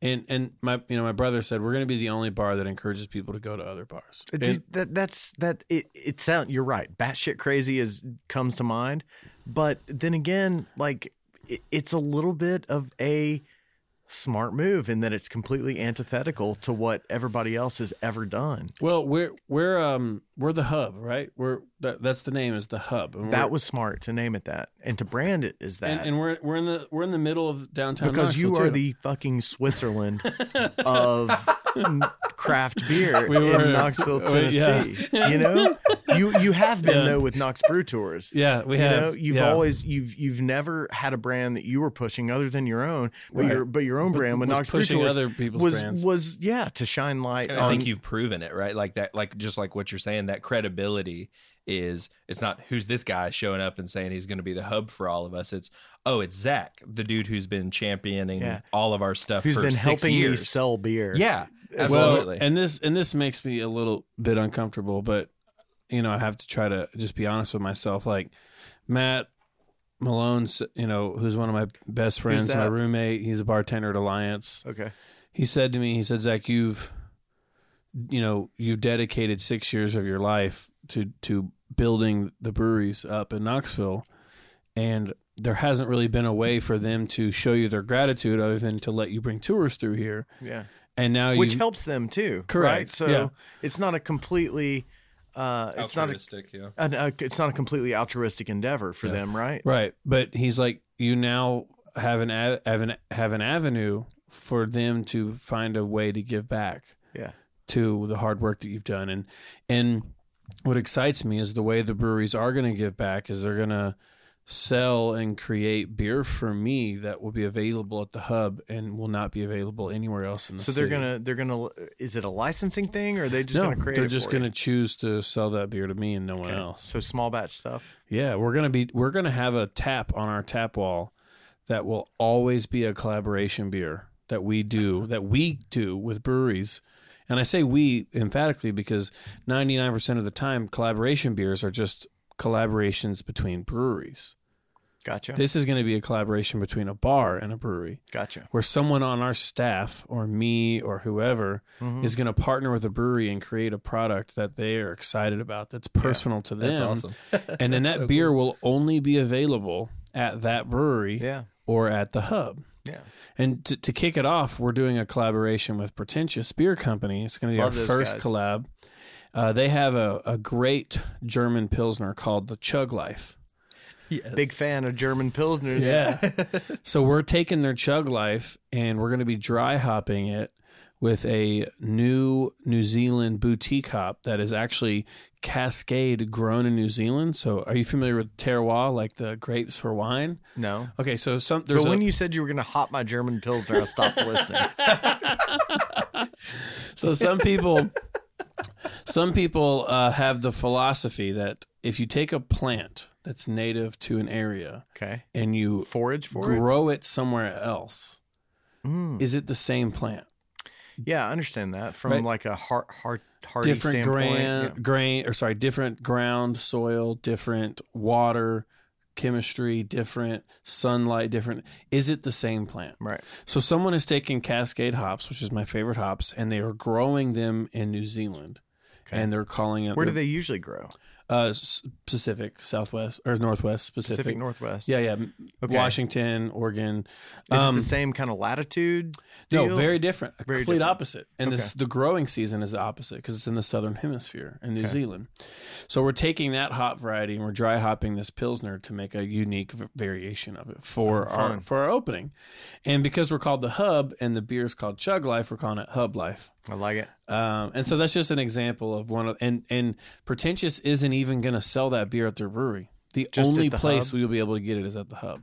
It's awesome. Yeah. Dude, I'm so fucking pumped about the hub, dude. I gotta tell you, I'm so pumped. I'm gonna be there all the time. I hope I hope so, man. I I've been there all the time, and I'm gonna continue to be there all the time for the little the next little bit. You're gonna have to be. If I wasn't, if we weren't recording this podcast right now, I'd be at the bar. Yeah, I know, and that, that's why I appreciate you, you know, taking some time to be here, dude. We gotta we gotta tell people about the uh the Clinch River float we did because that was so cool. It was unbelievable. See, I'll just tell Grady about it. Okay, Okay, yeah, actually, so- this is perfect. Y'all just tell me, and the audience will hear hear it as well. So, Tell so me ben, about it. Ben works for a great production company uh, called Pop Fizz. okay. And Pop Fizz, I love this. One of the things they're really creative about is finding, uh, they, they take these weeks out of the year where they sort of do team building, creative thinking, sort of like workshops type stuff.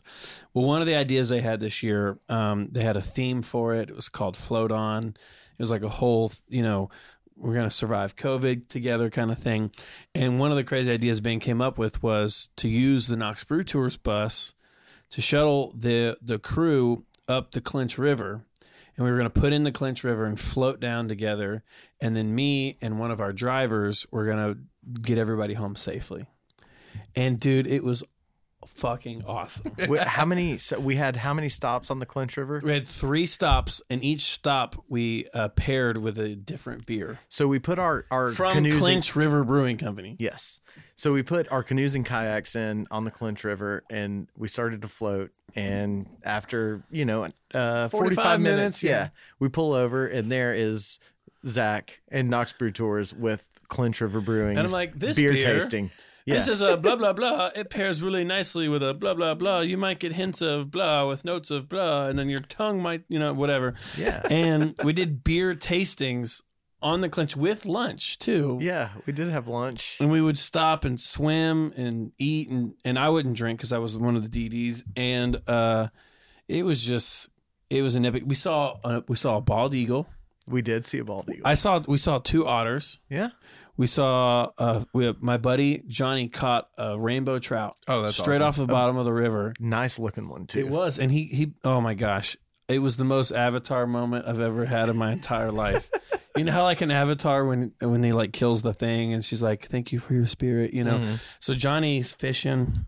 He catches this rainbow trout, and he takes the hook out, and then he reaches in his back pocket and pulls out this knife, and he reaches over the edge of the boat. He reaches over the edge of the boat, and he looks at the rainbow trout, and he goes, "Thank you for being here." Thank you for existing. Thank you for providing me with dinner tonight. You're beautiful. And then slits its throat, Oh my gosh. wraps it up in a plastic bag, puts it in the cooler with our like seltzers, you know, a non-alcoholic seltzer. And he fed his family. and then he went home that night and cooked it for dinner for him and his wife. That's freaking cool, man. It was cool because it was a Knox Brew Tour on the Clinch River. On the Clinch River, drinking Clinch River brewery beer. drinking Clinch River Brewing beer, which the ladies at Clinch, Clinch Oh. River Brewing are Kick killing it. ass. Oh yeah. Yeah. They're uh, they're making some of the best beer in town. Yeah. Oh, yeah. And like No this is about an, a great example of, of how I feel really lucky and blessed and like excited about the hub is I sent Jordan a text and I was like, who's the head brewer at yeah, Clinch Jordan River? Skeen. She's a total badass. Yeah, she's the best. Yeah. And I was like, Jordan, I'm gonna I need I'd like to sell some Clinch River beer at the hub. And she was like, What do you want? And I was like, What are my options? She's like, Anything we have is yours. Just tell me what you want. It's yours. I'll bring Because it to you've you." done so much for the community, man. And then she goes, What do you want that we don't have? I'll brew it. Oh my gosh, that's awesome. that's so cool. Uh, And I, was like, Bro. it it blows my mind. And um I, it's it's weird how it feels like the last six and a half years of my life have been building up to this moment. But this moment wasn't even a realm of possibility in my mind three f- five weeks ago, six weeks ago. How do you how do you have and Grady, maybe you've got an experience like this, but how do you spend six years of your life building up towards something that you didn't know you were building up towards until until it presented itself to you? You know, it's like when I started Knox that's Brew a Tours, question, right? that's that's a question. when I started Knox Brew Tours, I was like, wow, the time I spent working with middle school children at a church helped me prepare for this. The in time the I was yeah, the time I was performing in a band helped me prepare for this. When I was a DJ, helped me prepare for this. I mean, this. I think that's an archetype of successful people. Like it, it kind of the the thing before it built built the thing next. And I think like having sense. the perspective and like the eyes to see that too. That like literally like all of the life that you've lived so far like has something to tell you about like the next endeavor you're doing. You know, and I think you do that well. I think you bring all of the things that make you Zach into the stuff you do Yeah. really freaking well. So I, I haven't shared this story with with anybody, and definitely not being while being recorded. with these two dudes, It's weird, weird first date. Um, Not yet.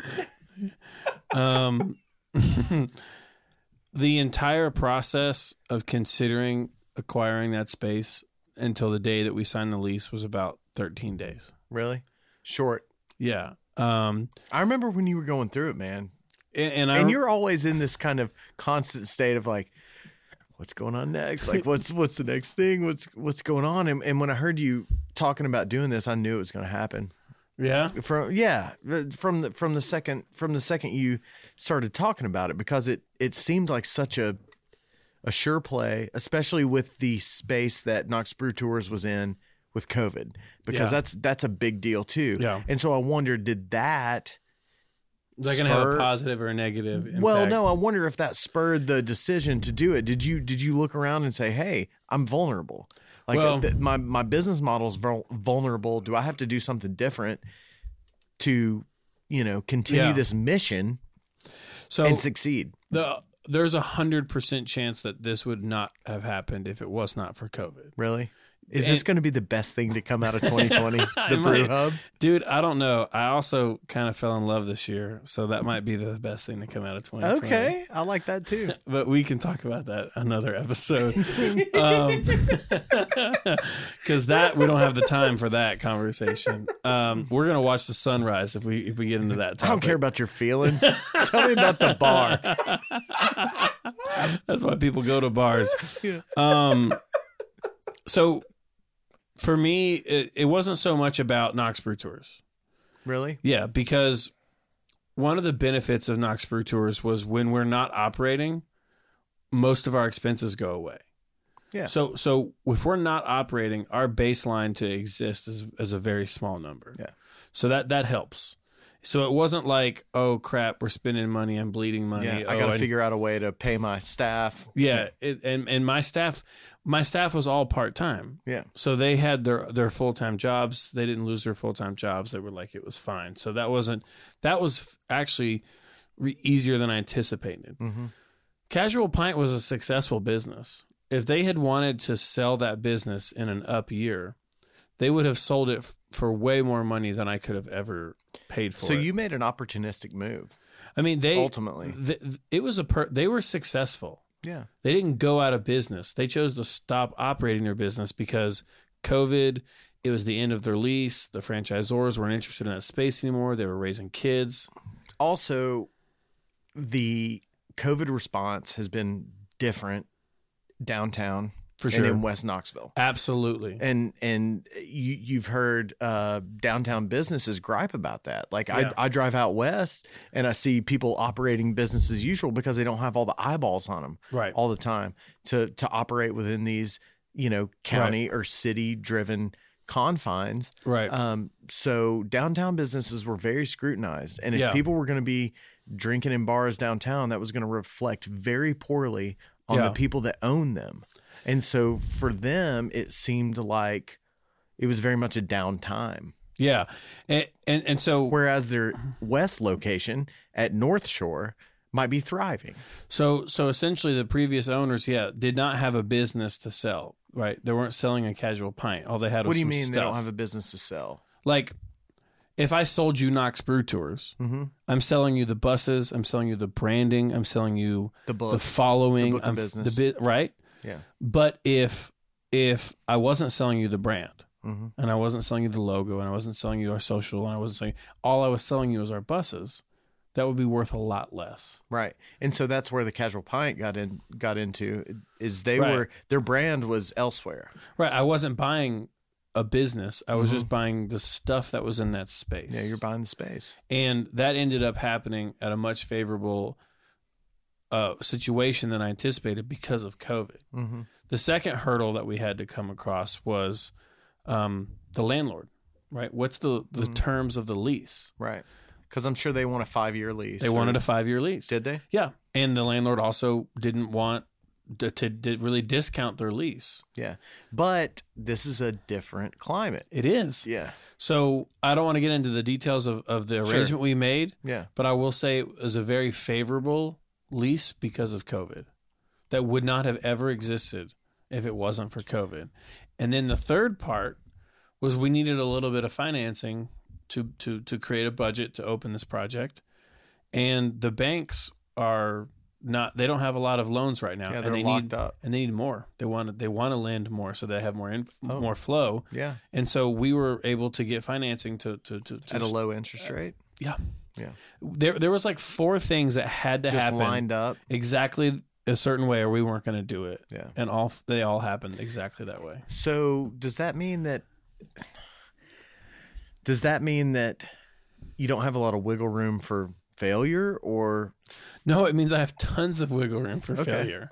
I like that. Uh, And the reason I say I have tons of wiggle room for wiggle room for failure is that I mean, you know, sure I took on a little bit of debt to start this project, but n- not much more than like two new cars. I mean, it's Yeah. like what's the risk there in a lifetime of that? That's that's I can make that money up if I if I just go work 80 hours a week at McDonald's.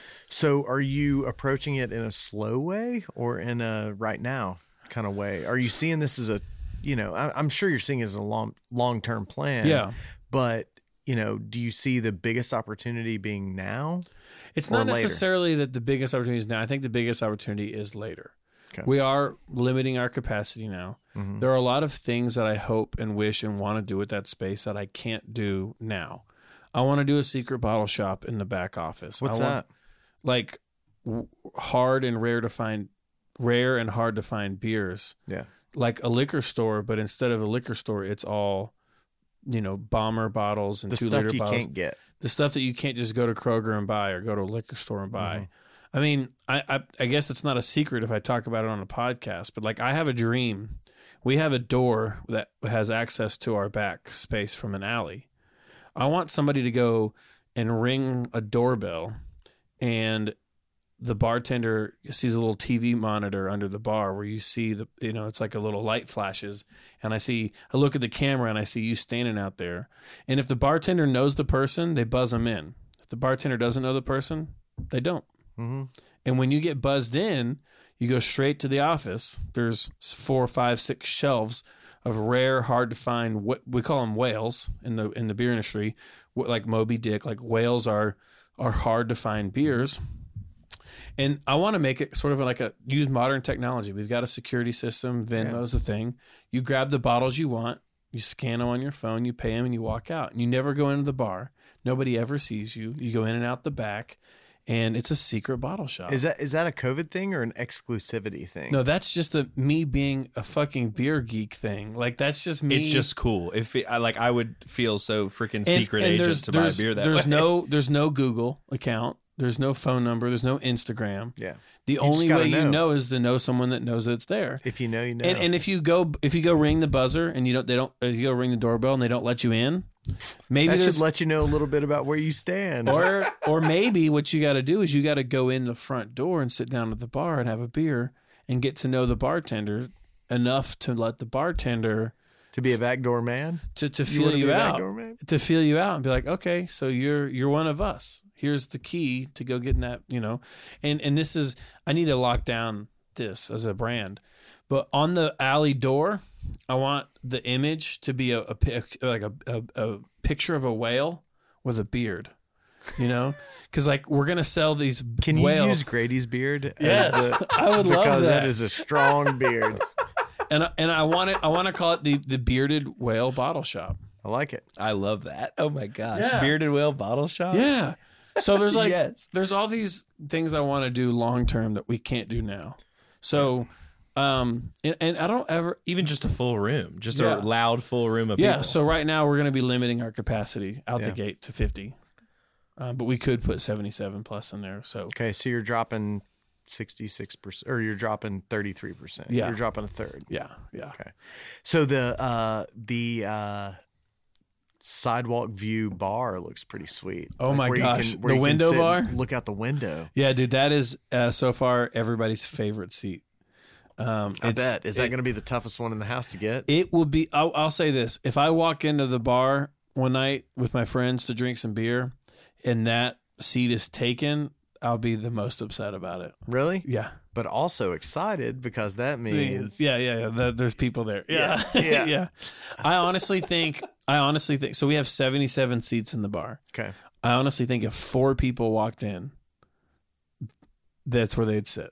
Like Yeah. that's the first place people are gonna sit. And you know what? That's great because you know that's uh People are walking down the street. They see it. they looks hear full. the action. It yeah, looks full. Yeah. I better go in that place. Yeah. There's people having a good time right there. So it's just it's kind of crazy. It's a place that you know for, for I hope dreams will come true. We'll see.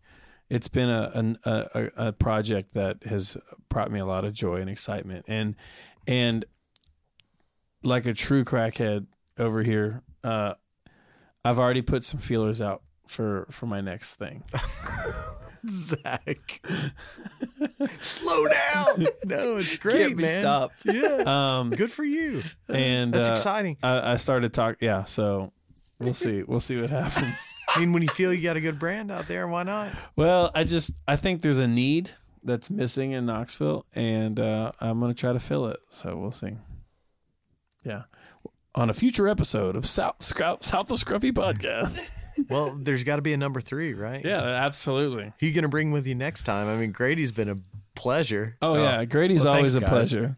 This was really freaking fun. I had no idea where Zach was bringing me.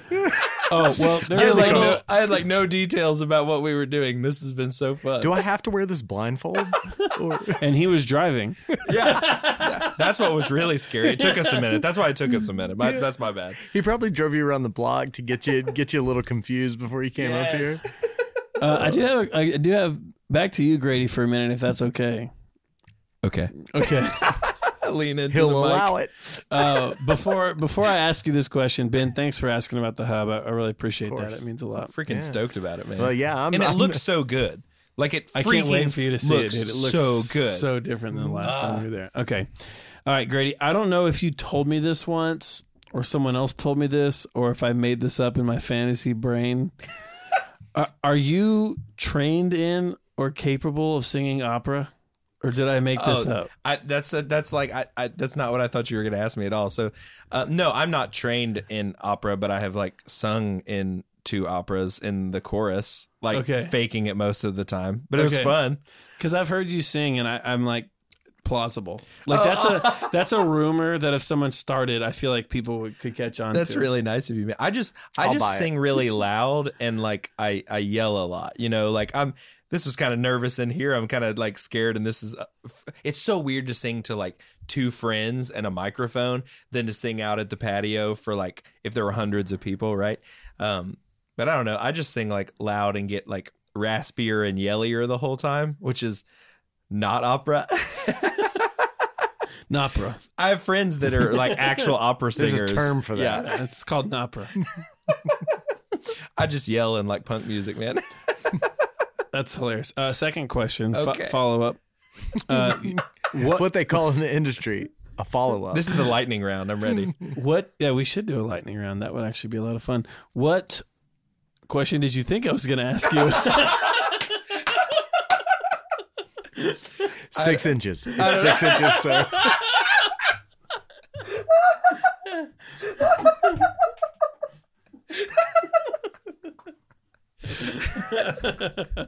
This is the best podcast ever recorded. Uh, I don't know, man. That I don't know something s- surprising and vulnerable, oh, like Oh, okay. like all the things we got into today that you Oh. told me didn't tell me we were going to be talking about. I told him Yeah, to so t- ambush you. I said, so t- blindfold him, ambush him. Yeah. We're good. so tell me about your relationship with your father.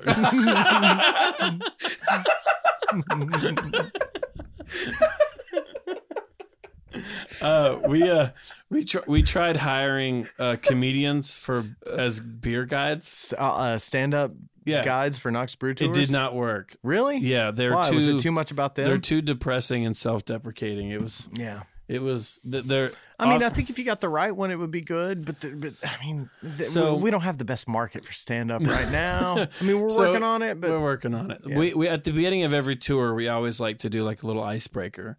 And so what I would always do would be like, okay, give me your fake name, you know, just anything that's not your name. Yeah. So whatever, you know, poor decisions you make can't get back to you.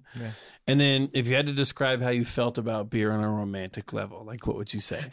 and we get like some great answers like, you know, whiskey's my main squeeze and beer's my side piece, you know, and like Yeah. and shit like that. I'm sorry, I shouldn't have said that at that time. and then somebody like beer and I are high school sweethearts. Like that's that's my answer. It's just always fun. Uh, so I was training this comedian, and the comedian's like, "All right, everybody, uh, give me your fake name. Tell me uh, just anything you want us to call you by, and then uh, tell me about your relationship with your father." I was like, Crickets. like, way to make it awkward.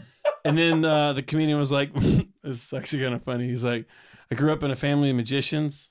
My dad disappeared when I was really young. I mean, it happens. So, as a successful business strategy, not Yeah. so much, but for this moment right now, it's gold. I'm loving it. Yeah. I'm so glad you have this story. Yeah. And so, anyways, that's always my like, how can I make someone really uncomfortable question? What's your relationship with your father? Yeah. If you ever want to just put the put the the Jake brake on a conversation, yeah, just exactly. go ahead and ask That's him not that. a good first date. Like, how to not first date. That's on the list for sure. well, we are starting a first date show. Yeah, I mean that's been Right decided here. clearly. Yeah. Absolutely. Yeah, yeah. I'm gonna have to light the driveway a little better so the, you know, so they feel all right So feel driving up here. coming Yeah, so they feel safe coming Yeah. up here. Yeah. Uh, Grady, Okay. you have a grin that I'm uncomfortable with. I'm just having fun. I'm just enjoying this. When it comes to like your music and you, you know Grady the artist, and this can be this question can apply to you as a singer songwriter, you as a musician in general, playing in bands, other bands, and also you as a podcaster. How often? And actually, Ben, I'm going to ask you the same question. This question is for both of you. How often do you genuinely think about or focus on the future? Is it just a lot of this is what I'm doing now? I'm trying to do something that matters now and I'm hoping for things now? Or is it is there a year plan or a five year plan or a I hope that one day I can do or I will do this? What where's the balance between the future and the now? I call not going first. Oh, you want me to go first?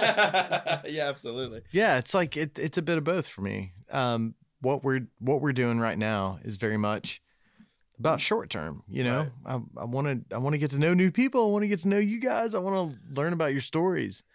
Um, not a lot of it exists in uh, you know, three, five, ten years from now.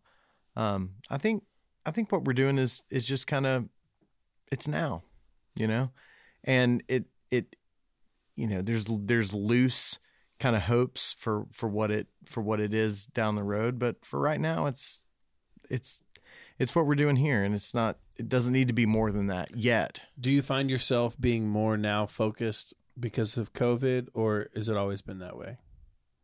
It's all it's it, it's always been that way. It doesn't have much of an effect on on my approach. I mean, I've got a lot to keep me busy with a family and kids and and all that. That's that's really you know the the Yeah. the short short sighted kind of part of it. That's the thing that I care about the most.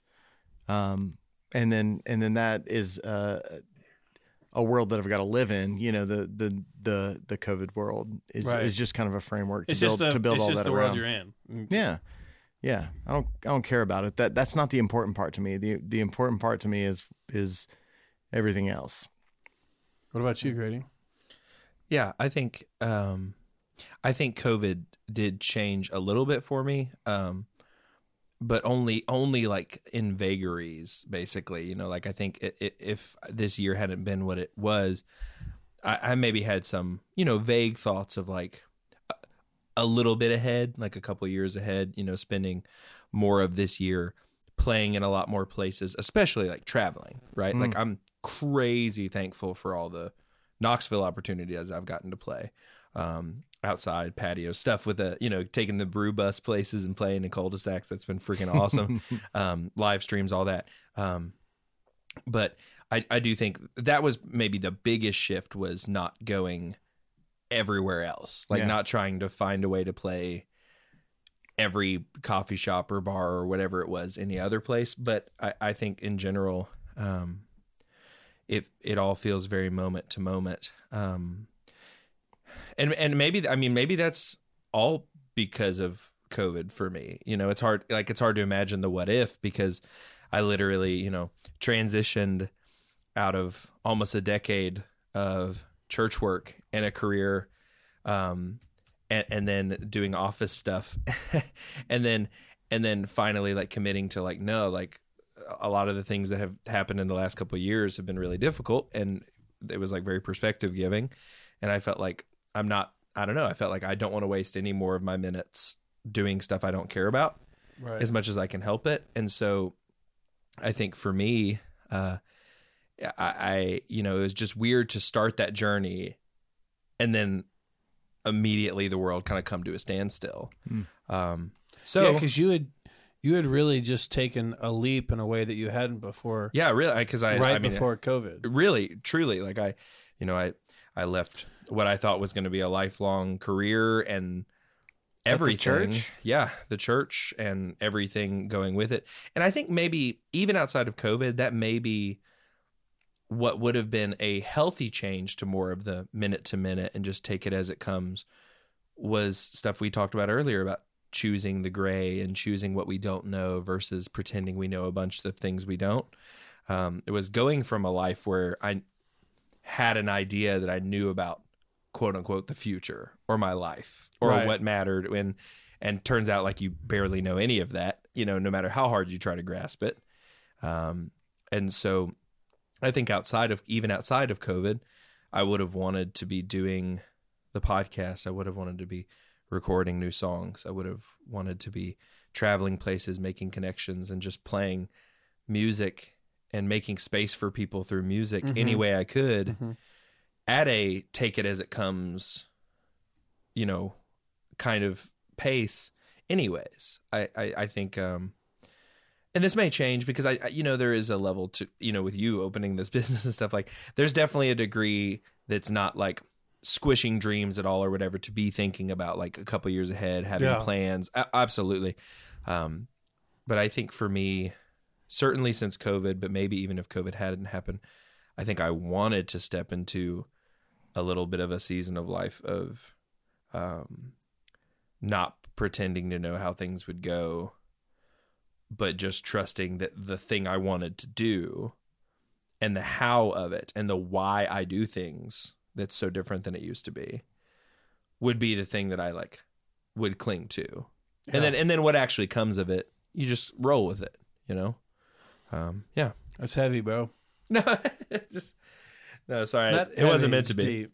It it well as, as sorry I didn't mean it to be. It, it No, it's the thing okay. is it Don't be feels sorry. lighter. It- it- that's what's so weird is that it feels lighter, not trying to hold the weight of like some certain future you don't know anything about. If 2020 taught us anything, you don't you didn't have a fucking clue what was coming. I mean, I, to So- that to that point, I do feel like I'm more p- present now than I used to be. Absolutely, because you've we've had to be, and I hope and I hope that I hope some of the very scary and di- and extremely difficult things everyone's been going through go away. Absolutely, but I I I do hope that like the this thing we've learned about sentiment being or the present, sense of urgency the- kind of stays. or or just like the sense of like being aware and having perspective of the importance of the present.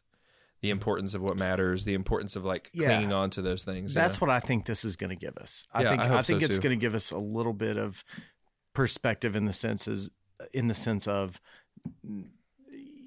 what you think you know could change really quickly. yes, and, absolutely. And, and you got to be you got to be all right with everything outside of that. Mhm. You got to be you you have to armor up against that. You have to Well- you have to be safe if something crazy happens. And I think it's very similar to what happened, you know, when people my age graduated college in 2007 or 2008 when the oh, economy Oh, yeah. was gone to shit and you couldn't get a job. and you couldn't get a job. I mean, it's it's very much a similar thing. It's like the things that you've always taken as constants and taken that were definitely going to happen aren't guaranteed Yeah. to you. So so you always have to be okay with a little bit of pivot. You got to be okay with with understanding that the thing you know today may not be the, the same thing that's going on in 6 months. That's a good way to put it. and I think that's smart. I think it's a good I think it's a good sensibility to have. Yes. It's the gray again, right? It's it's it's being able to like hold things loosely that you don't have any guarantee are going to be there Mhm. while holding tighter to things that I think can't because this almost I mean this almost circles all the way back to stuff earlier Zach that you were just asking me about you know things that changed for me or how our friendship stayed even though so much has changed in both of our lives I think this has been a time where the things I want to cling to are the things that are transcendent or beyond circumstance, like my character. Like, can I go to sleep at night knowing that I'm trying be a person in the world that does something positive in it rather than negative in it? The the care for friends, the care for our dreams and like our passions, like all three of us sitting in here, you know, it- it- like we obviously all care about like the stuff that makes us tick and like the things in our city that like get people passionate and those things that those don't actually get washed away by circumstantial changes even if they're terrifying really Yeah. big circumstantial So you, changes you you have to shore up the constants. You have Yeah. to shore up what's definitely going to be constant. yeah and not cling too tightly to the things that could easily change yeah and change your world in a big way. yeah i think so too Smart. What one crazy idea or thing that's come for me at, from COVID is the idea of an emergency fund for a business. hmm I mean, six to twelve months. I mean, think about think about if yeah, that's that's a long time. yeah, but, I mean, you need to have it. I mean, but- if you're gonna, um, you have you you have to do that. If if because if you're not guaranteed Yeah. six to eight months. What if what if what if whenever I hired someone as a bartender, hmm I could look them in the face and say, if another global pandemic happens and we're shut down for three months, I have your salary in the bank. I can still pay you for three Yeah. months. Yeah, it's tough. And I'll, I'll say like Pop Fizz did that. Brian Allen had that, and and I I, I was um, I was shocked by that a little bit in that my my perspective when when that happened was man we don't have any work coming in. What are we going to do? And you know brian allen the guy that owns our company said we're going to be all right because i planned for this. You know? It's like, well, shit, we didn't, you know, we never talked about this in any meeting. And he was like, yeah, I know, but I, but I knew that this might come. So we had it, we had it taken care of. And that, I think if you're going to enter into business, if you're going to enter into that kind of endeavor and take on that kind of responsibility, you, now, if you're doing it in 2020, you understand Yeah. that is a thing that you have to do Yeah. now. or lose everybody or Yeah. shut down. and that that's also it's not only like there's always like in my mind sometimes like there's the charity part of my mind where it's like this is what you should do because it's the right thing to do and then there's like this is also an opportunity in my mind the right thing is to i made a promise t- when i hired someone to do my best to to provide for Yeah. them so that they could provide for themselves Yeah. and so half of me is like i need to do that because it's the right thing to do the other half of me is like well think about how competitive that's going to make me if i'm the only bar in town Who keeps somebody on? who looks at my bartenders and says, "If there's another pandemic, you're going to get paid for three months." Yeah. I mean that's that's the the business side of it too. Mm-hmm. And that's something that people have never had to think about before. Never. I mean, you know, and we And, and I mean from- employers and employees Absolutely. as well. An employee never never took that into never took that into account. Like how how solid is my employer? Well, and and and for for sixty years, bartenders and servers have not been claiming their cash tips because they don't want to pay taxes on them. Yeah. And suddenly, and I'm not hating. I did the same thing when I waited tables. Cash tips one dollar. Yeah. You know, and then paid taxes on my credit card Sure. tips. When COVID happened and all of our servers and bartenders were filing for unemployment, Then their their benefits are uh, less because they claimed less on their taxes because they're- didn't claim their yeah. cash tips. they're And- proportional to what they claimed. yeah, it's it's it's crazy. I guess we, we can move on from from COVID topics if we want, but you know, it the thing that really hit me the most wasn't a financial thing, wasn't a whatever. It was it was the moment when every single thing in my life that I've ever been scared of or nervous or unsure, I could always call my parents and ask them for advice because they they they'd experienced it or Mhm. knew someone that experienced it. Yeah. And when you know my business basically was shuttered because of this global pandemic, and I, I called my dad and my mom, and I'm like, "Hey, what do I do? How do we?" And they're like, I have no fucking clue. I've Yeah. never been through this before. they're like, I have no idea. This has never, this has never happened. We have, we don't have any advice for you. And when your sort of like cornerstone, your foundation of like advice is just that when that well's empty, you're just like, I guess it's all on me now. yeah, I guess this is me now. Yeah. You know, I guess I've got to figure it out myself. yeah, Nothing wrong uh, with that. So that was that was a big moment for me too. That was pretty weird. Grady, you want to play another song? You know. I mean, I can. Do you want to? I love it. Yeah, I can do another one. I can do the one that kind of uh, comes before that one, sort of ideologically and Which- chronologically. Saboteur. Saboteur is such a good song, man. Good man. Okay, well that's nice of you to say. Is that one who sabotages? Saboteur. A Saboteur. Saboteur? Yes. Sorry. Yeah. Yes. Yes. It is. Yes. I had I had to think for a second. I was like, yes. Before you play it, can you tell us a little bit about, you know, the song? Like, Sure. Yeah. And and um, the song is largely about um, the inner critic, uh, which we all have an inner critic, whether you know different personalities, it's louder or quieter. Um, and and for me and my personality and my traumas, experiences, all the things that make me me internally, um, my inner critic has always been very loud.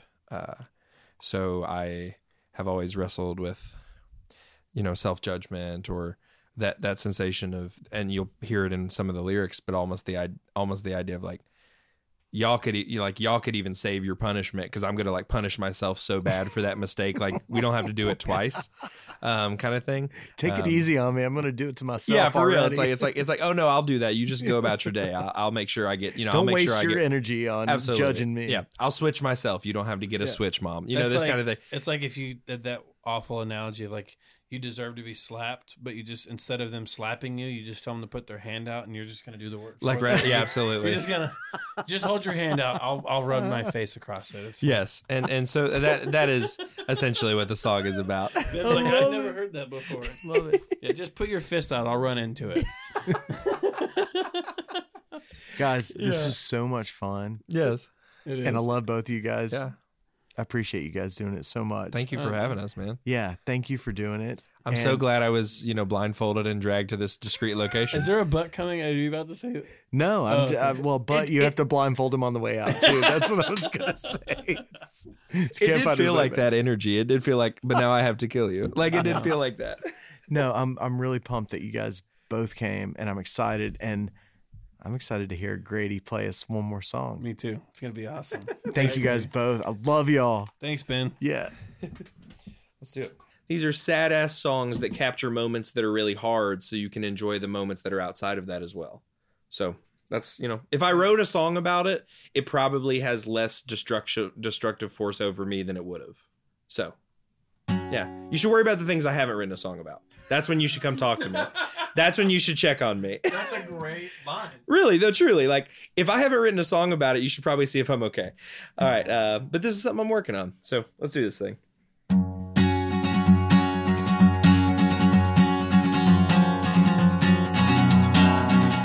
So many hours a week trying not to hate myself, and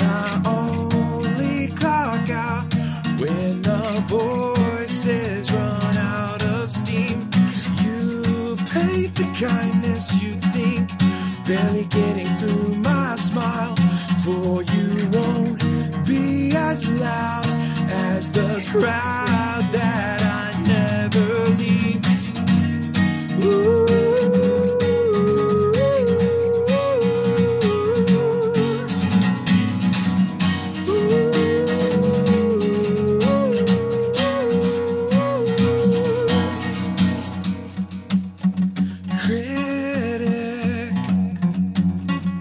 saboteur. I lock the key and I throw away the door liar,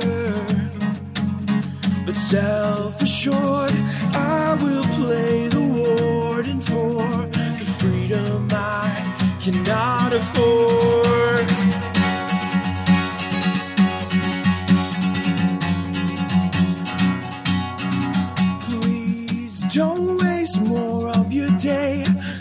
Punish me just fine.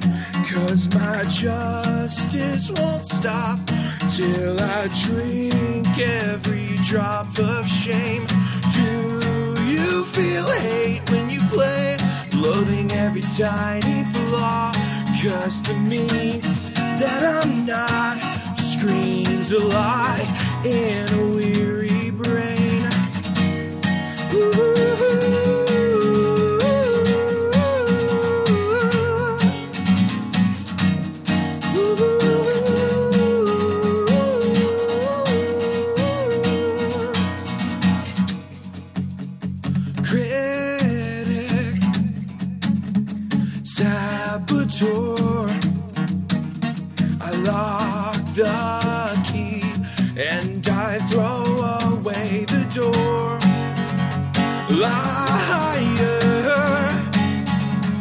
The self assured.